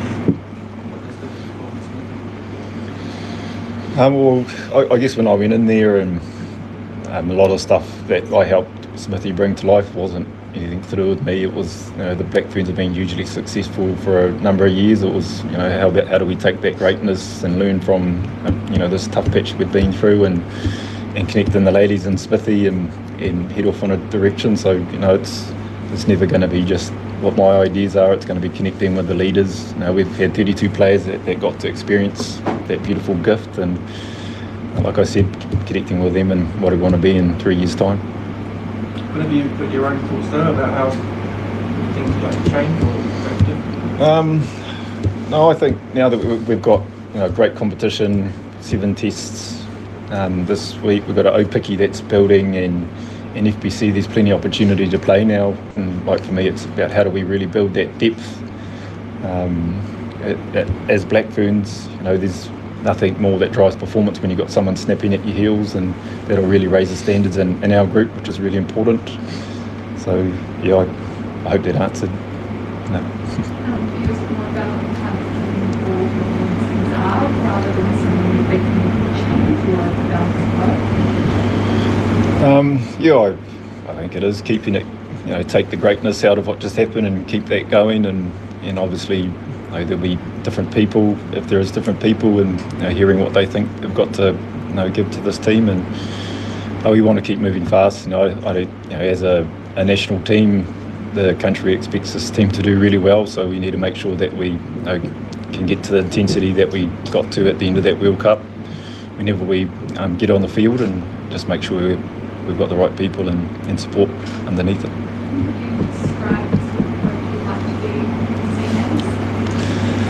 Me, um, I know. I, I know one thing for sure is I'm human. So, and I know that I don't have the answers. I've got some pretty good ideas from my experiences, and but I think, you know, for me, the most important thing is, as I as I showed in that video, was I get absolute joy and fulfillment when I see people grow, um, realise their potential, and start reaching that on and off the field. And you know, I guess that's where I I see myself um, focusing. What sort of timeline for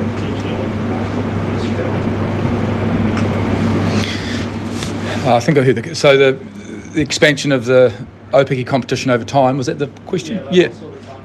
Right. Yeah. I mean, we, we had had some conversations about possibly doing that as soon as this year. The, the windows of our respective competitions don't quite allow that to happen uh, for 2023. Uh, but certainly for 2024, that's a, a live discussion um, about a, a possibility of, of joining or at least playing that, um, joining that final series if possible. Um, as it relates to you know, other countries potentially joining, uh, conversations with the likes of um, Japan, especially through the um, visits we had at the end of last year, are, are live at present. Um, they are also building their women's program, you know, more significantly over time. And then I think it's it's commonly known that um, in North America, both through USA and Canada, um, strong international teams with the interest in building, you know, more uh, competition below that as well. So uh, we haven't put a, def- a definitive time frame on it, but um, the, the conversations are, are active and we're looking to move quite quickly.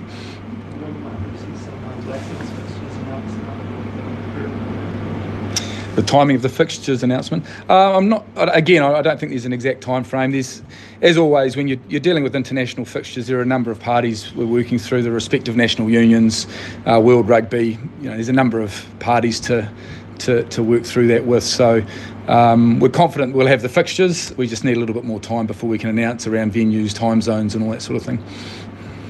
Ella, what's what's next from you just been the, the director of rugby? What's next now?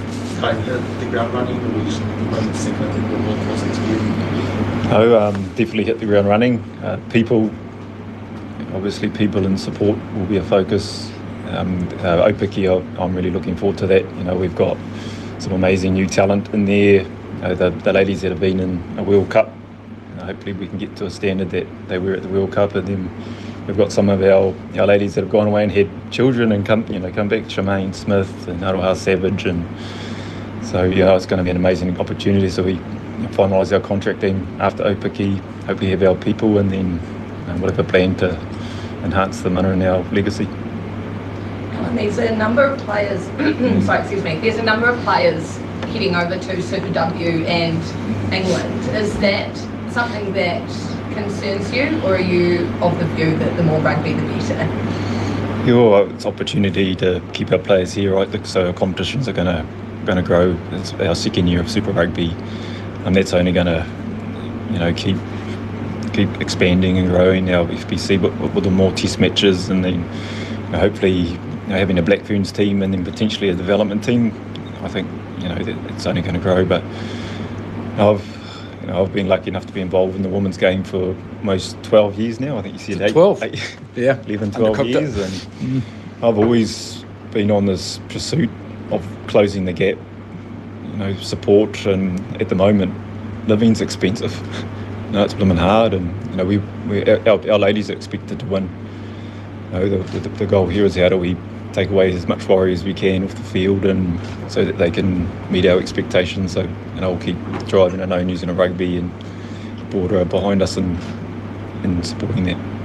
And much of that 12 years of your experience was over in the Sevens program, and then obviously the Sevens girls linked with the move back into the World Cup last year.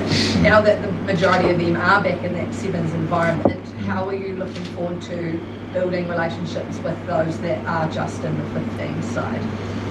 Yeah, well, I think you know the the biggest thing with coaching is trust, you know, and trust takes time. So it's you know it's about um, showing genuine care, connecting with people, getting around when they're not in our environments, because that's where oh, probably most of our growth growth is going to be be built. And know I know that our sevens um, ladies or contracted people will be focused on Olympics game Olympics now. They've got qualifications this year, and then they'll be competing next year, which will be great. But you know, I think that really great, uh, gives us space to grow some more depth in time for players for test matches, and you know, when it comes time for the 15s World Cup, you know, there's real competitive spots there where people are really competing. Competing, so I think it's a you know good couple of years and chance for building some depth.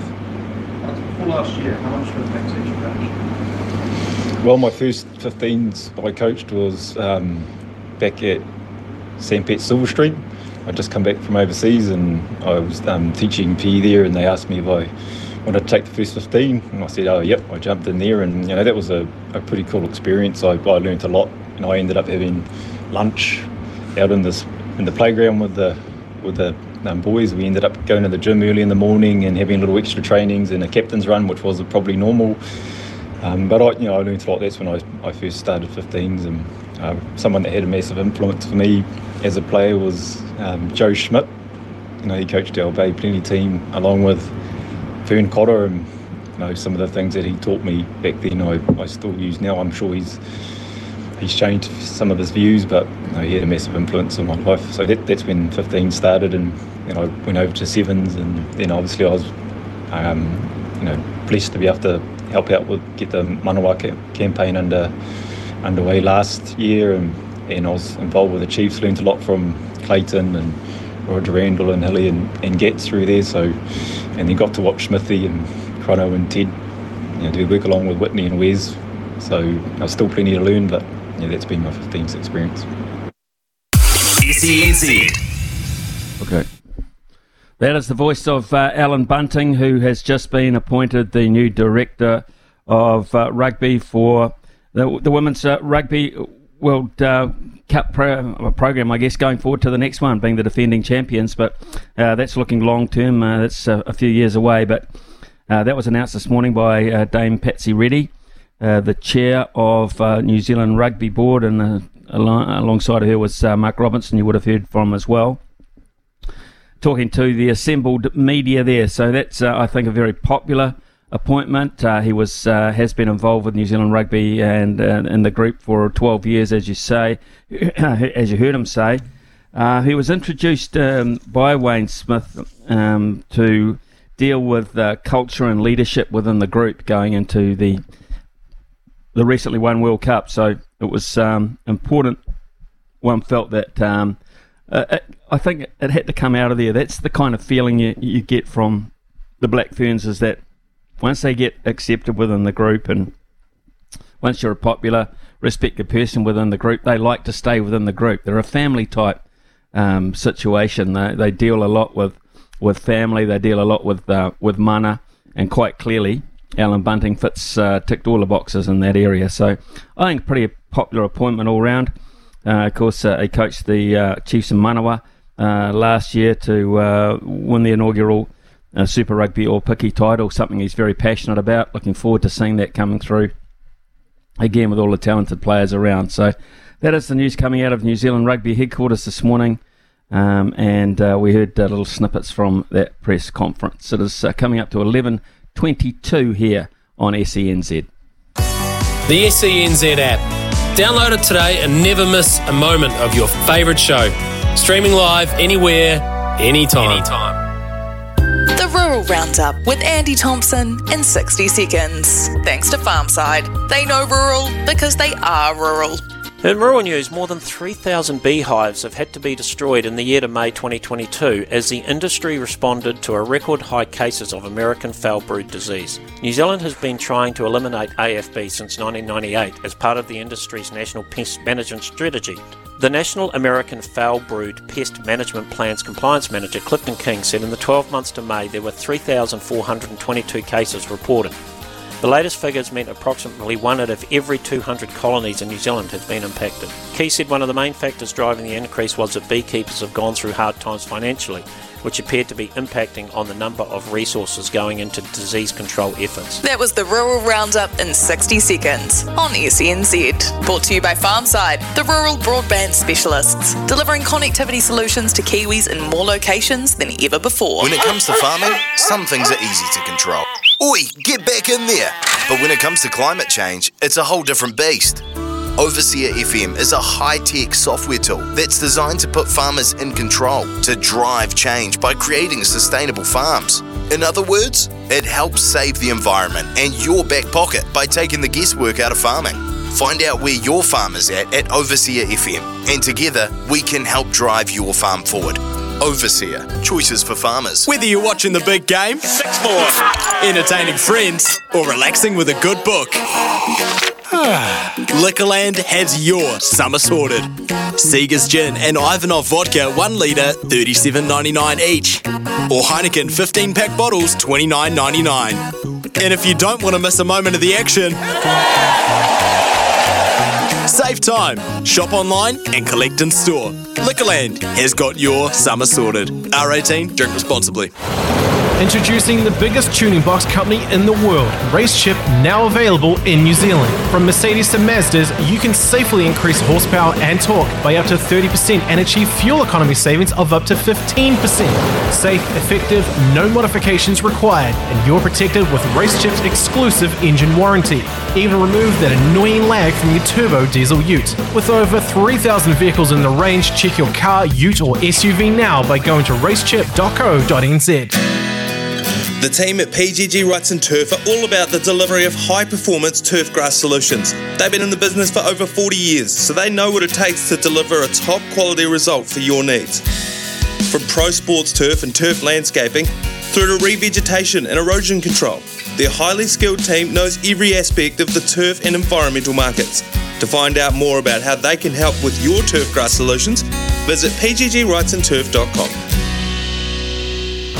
Kane has a carpentry business. His challenge to renew his public liability insurance for less than his old policy.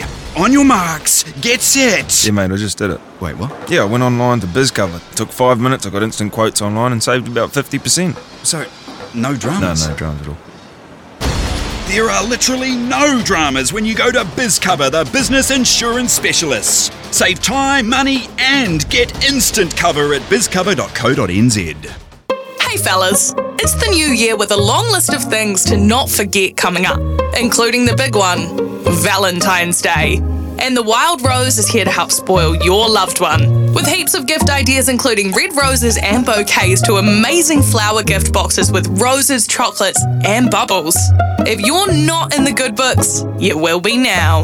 With free nationwide delivery for orders over $100, pre order now for a stress free Valentine's. Visit thewildrose.co.nz today. Afternoons with Staffy. Carmo, you're appointing the next All Black coach after the World Cup. Ian Foster's told us he's standing down. Where do you go? And we are passionate New Zealanders, right? And you want your All Black coach to be the same. That's what Razor does with the Crusaders. Man, why wouldn't you get on that bloody bandwagon? Because the guy's up there smiling, having a great time, saying, I am so proud and humbled to be coaching this Crusaders team. I'm going to do my best for you guys. Gal, fueling your mission all year round. Don't miss Afternoons with Staffy, weekdays from 12 on SENZ.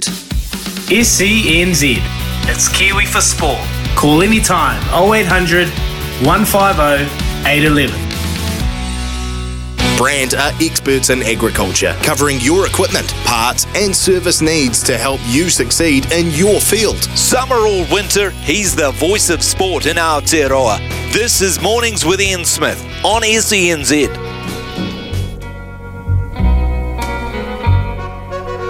I just don't know what to do with myself. Just what to do with myself. I'm so used to doing everything with you, planning everything for two, and now that we're through, I just don't know what to do with my time. I'm so you. Well, we've been playing uh, Burt Bacharach music uh, throughout the morning because uh, dear old Burt passed away at the age of uh, 94. Um, what a terrific, absolutely terrific uh, composer he was uh, in his time. Uh, some of the great uh, tunes that have uh, dominated uh, movies, etc., throughout the uh, 60s, 70s, 80s, and uh, they live on long um, in our memory. Uh, quite a, a moving story and a very sad story has uh, just uh, come to light as well. Actually, my brother Mike passed this on to me uh, this morning. I had no idea about it, but it's uh, the news that Sam Workman, who uh, the caddy for um, our very own Steven Alker, of course, the PG Tour champion golfer, he died on Monday, less than three weeks removed from caddying a second place finish in Hawaii to open the 2023 season. Passed away at his home in Beeville, Texas, about 100 miles south of San Antonio. Uh, from cancer, a sudden passing, according to uh, Stephen Alker in a post on Instagram. Uh, the following uh, is a submission from John Rahus, uh, a fellow caddy and good friend of uh, Workman. He said, Somewhere in heaven, Sam Workman is grilling barbecue pork tenderloin on the tailgate of his pickup truck. At least that's what I like to think our friend is up to now. It's one of his favourite things to do, something he'd done hundreds of times in his life, and I was fortunate enough to experience it in all its glory. One spring evening in the parking lot of a West, uh, Best Western in Greenville, South Carolina. It was truly one of the most fun, best tasting meals I've had in all my years caddying. It was simple. It was life on the road, as Sam and I reminisced on a podcast last October. He said he enjoyed it because there was a chance to hang out with your friends, cook it slow, and have a couple of dirty waters, and raise hell with your partners. He'll always remain as Sam Barbecue Workman in my phone contacts. Uh, perhaps Sam is grilling for fellow Texans, fellow caddies, fellow professionals like uh, Byron Nelson and Ben Hogan, always humble. Maybe he'll sprinkle in a story here or there about the spectacular run he'd had in the last 18 months as the looper for Stephen Alker on the PGA Tour Champions Circuit. Five tournament wins and the 2022 Charles Schwab Cup Champion Player of the Year. It's like uh, likely my favourite streak of flag collecting by a caddy friend. A little over two weeks ago, Stephen and Sam picked up right where they left off, finishing second to start the season off in Hawaii. However, as I came to find out since then, Sam wasn't feeling well in Hawaii and hadn't been on and off uh, since the uh, holiday season when caddies finally get out from under the strap. So it was that uh, he returned home from Paradise to find out that he had cancer. Absolutely devastating. Absolutely devastating. So um, that was uh, the news coming out, and for Stephen Alker, and of course uh, for those uh, people that uh, were around or knew Sam Workman. Uh, what a great combination they were, and Stephen Alker will be playing with a heavy heart from here on in for quite some time, you would imagine. What a combination they were. Very sad news coming out of the United States and sounded like a, a real character, as most of those caddies seem to be. Uh, it is uh, 11.30 here on SENZ. Uh, we've got, uh, on a more fun note, we've got $100 to give away now. So uh, dial up 0800 150 811. 0800 150 811. Uh, please, by all means, uh, call through. Uh, Brian will be on the phone, so he'll uh, work out um, who's going to get the opportunity to win the 100 going into the weekend. Uh, in between times, we'll have uh, a a catch up now with uh, Aroha and the latest news. Cheer. Stumped by Smithy. Ian Smith really is top class at his job. Yeah, it's time to play Stumped by Smithy here on SENZ Mornings with Ian Smith. One last time for the week, and Smithy, you've got it up to 100 bucks. Give or take, you've had a pretty strong week, I would say, behind the uh, stumps. Yeah, I, I think so. Um, just the one loss, uh, to be fair. So uh, when you lose, of course, it becomes a little bit costly. So we went from 150, but we've had a little bit of success to get it up for 100 for the weekend. So um, I'm not quite sure who's uh, first up to have a crack at it today, but uh, it's a good weekend to have 100 bucks going into because there's some wonderful sport to have a look at. and of course there's some terrific racing on both sides of the Tasman as well. So, who is our first our first lucky trier? Oh, it's been a while. We're going to Geraldine, and it's Charlie. Come in, mate. G'day, fellas. I'm actually in Christchurch because that's where I work. But yes, very nice to be vaccinated. Best of luck to you, but not too much. Okay, Charlie, thank you very much. We'll do uh, our very best to avoid the UK in this and history of any sport in the UK in this one, Logan, if that's possible. Um, so, what are the categories for Charlie? Oh, well, there's one that might be a bit near and dear to a lot of people in the UK. It's uh, one is the FA Cup. Two is Formula One, and you're very lucky that Aroha is not in the office today because she would have substituted in. And the third category is the Warriors, the new one New Zealand Warriors. Oh, it's got to be the FA Cup. I know nothing about Formula One and the New Zealand Warriors. They change their team every five minutes. So who's in that? Change your team, Go on change your jersey. Yeah, you're right. All right, good luck. First question FA Cup. Smithy loves his FA Cup too, so yeah, Mm, good luck to you. What was the final score in this week's FA Cup fourth round replay between Wrexham and Sheffield United? Oh, didn't they lose 3 1? Just a couple of chips down the wicket, right in the slot, and away it goes. Yeah, it's one of those ones I don't want to admit that you're right there, Charlie, but yes, Sheffield United won 3 1 over Wrexham. Smithy. Yeah, it was interesting. I watched that game out of the corner of my eye. I was actually on while the show was on uh, a couple of mornings ago, and uh, Wrexham fought back to one all, and uh, they had the momentum, and they actually missed a penalty. Uh, and then from that point onwards, Sheffield United, who were playing at home, turned around and said, "To hell with that," and knocked them over three-one. So, yep, three-one, absolutely right. Uh, Charlie, well spotted. Uh, my favourite thing from that match is Paul Mullen was interviewed afterwards about missing that penalty, and he was like, "Look, if Lionel Messi can miss a penalty, so can I." Okay, fair enough. If Harry Kane can miss one, so can I. right, uh, who's question two?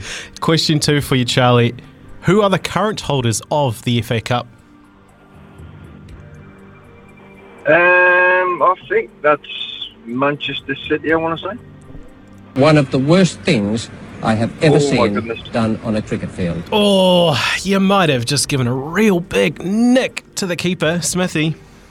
Might have too, actually, because uh, I remember someone was up for four trophies at the end of last. I think it was the end of last season. Four trophies. I'm pretty sure Liverpool. I- I've got a sneaking suspicion Liverpool might have beaten Manchester City to capture that title. Just a couple of chips down the wicket, right in the slot, and away it goes. Yeah, sorry, Charlie. Back to the pavilion for you, mate. You've been stumped. What a year it was for Liverpool, and how drastic things can change, Smithy. Yeah, it, it was interesting actually. Um, you know, they were at top of the world. They, they were looking at 4 Mhm. trophies, I think, towards Yep. the end of last season, and they managed to, to get that one anyway. So that was pretty good for Jurgen Klopp. But uh, what a difference a year makes! And uh, whilst uh, people say they'll never sack Jurgen Klopp, man, he's under pressure. If he was anyone else, I think with a high-profile, highly paid job like that, he would be seriously under the gun. But he's a survivor. Right. So. Uh, uh, I think it's fair to say Charlie wasn't a survivor this morning. Who's next in line?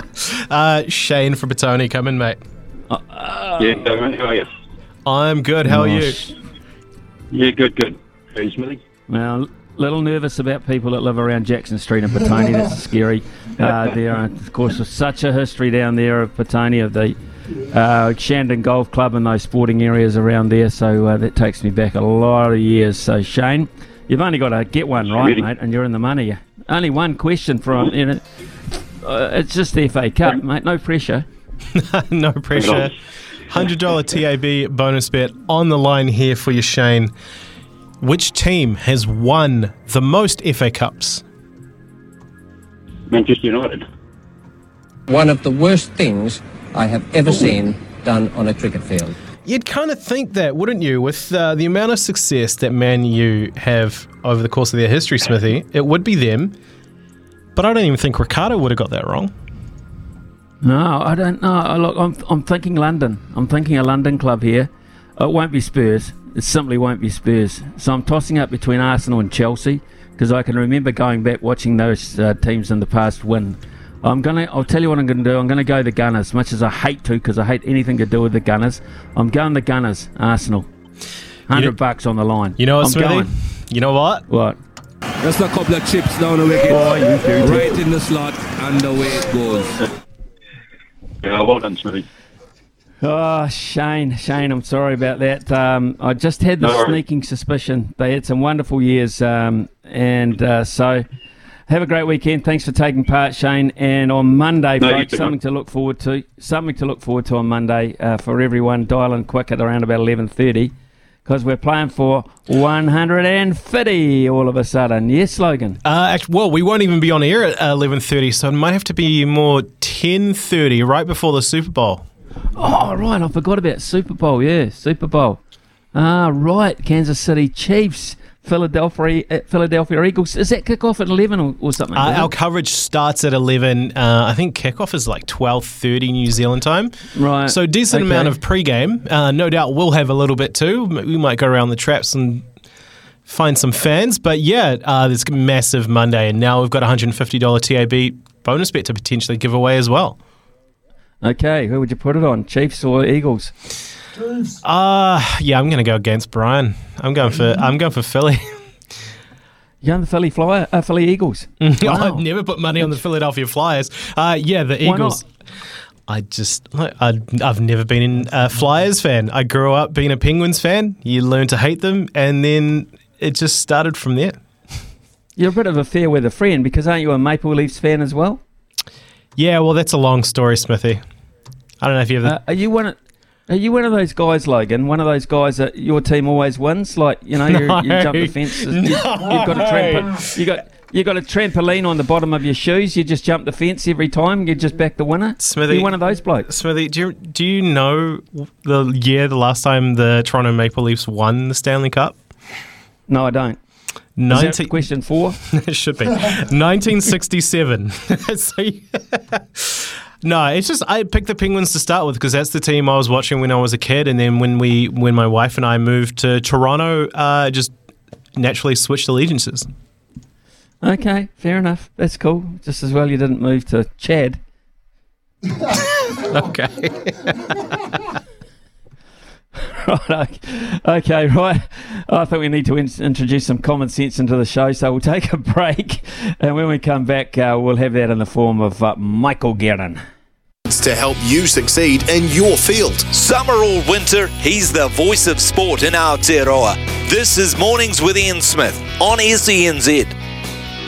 Just like me, they long to be close to you. Why do stars fall down from the sky every time you walk by? Just like me, they long to be. Well, we've been playing Burt Bacharach songs throughout the morning, and uh, you just forget how many great songs he wrote. I mean, that's just the, yet another one close to you.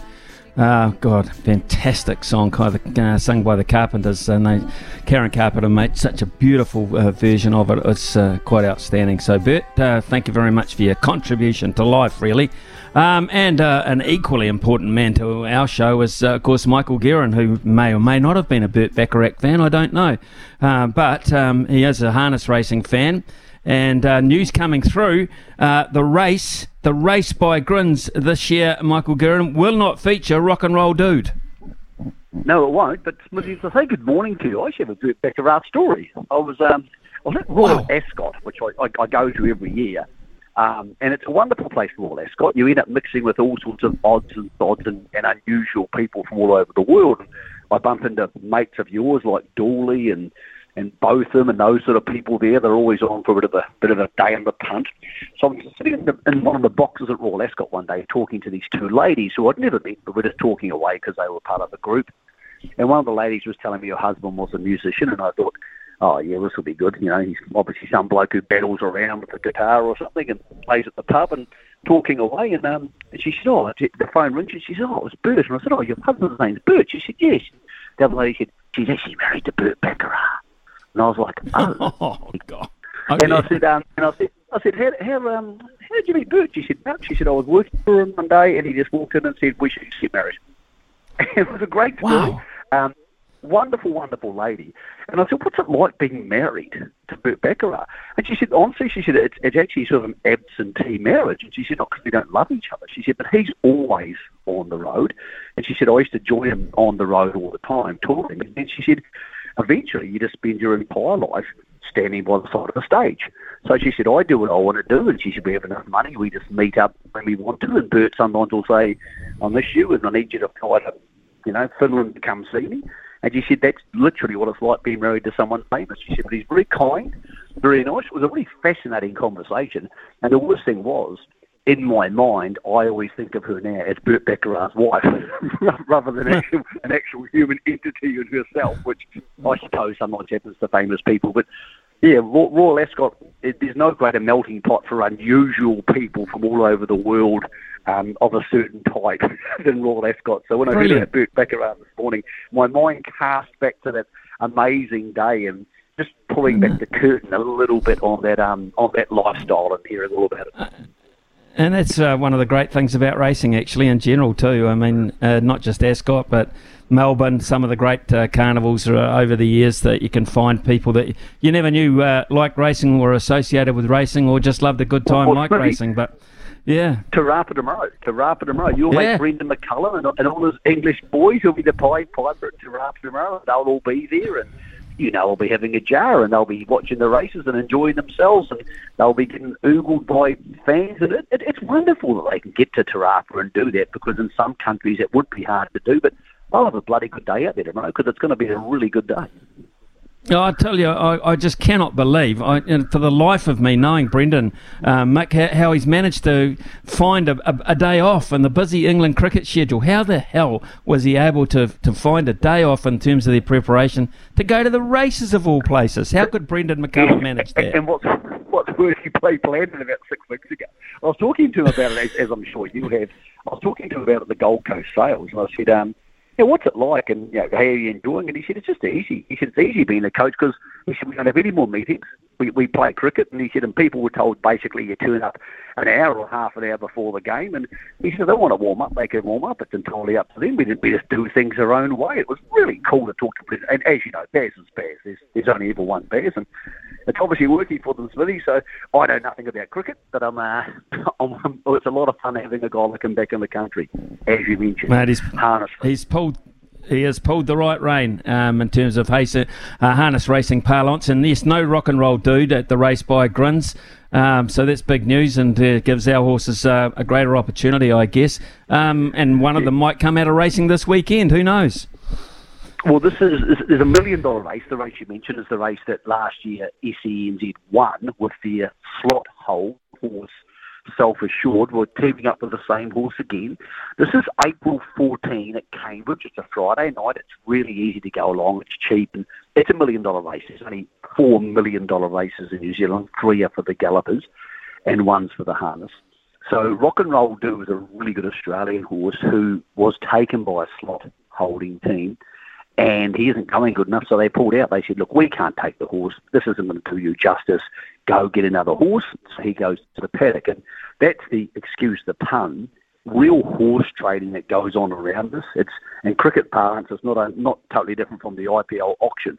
Yes, no, who do you want, who do you get, who can you afford, all that sort of stuff. And it's part of the fun. So that's Harness Racing's million dollar race. Tickets are on sale for Cambridge, April 14 it's one of those things you don't need to get dressed up. You can go there, have a good time, stand on the lawn, have a couple of jars if you're that way inclined and you're old enough, and listen to a bit of music afterwards.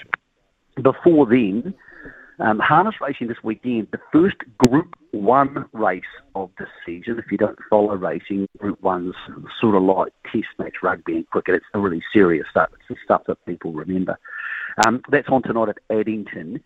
Uh, really like a horse in this race. It's race seven at 7.54. All American Lover. Um, it's got the widest barrier draw, which is not ideal, but very good horse. 2,600 metres takes them just over three minutes. Gives it plenty of time to, to overcome having that wide barrier draw. And it's the one to beat tonight. Also tonight at race four, good horse called Krug goes around. If he can win tonight, he'll be off to the Miracle Mile in Sydney to try and qualify for that.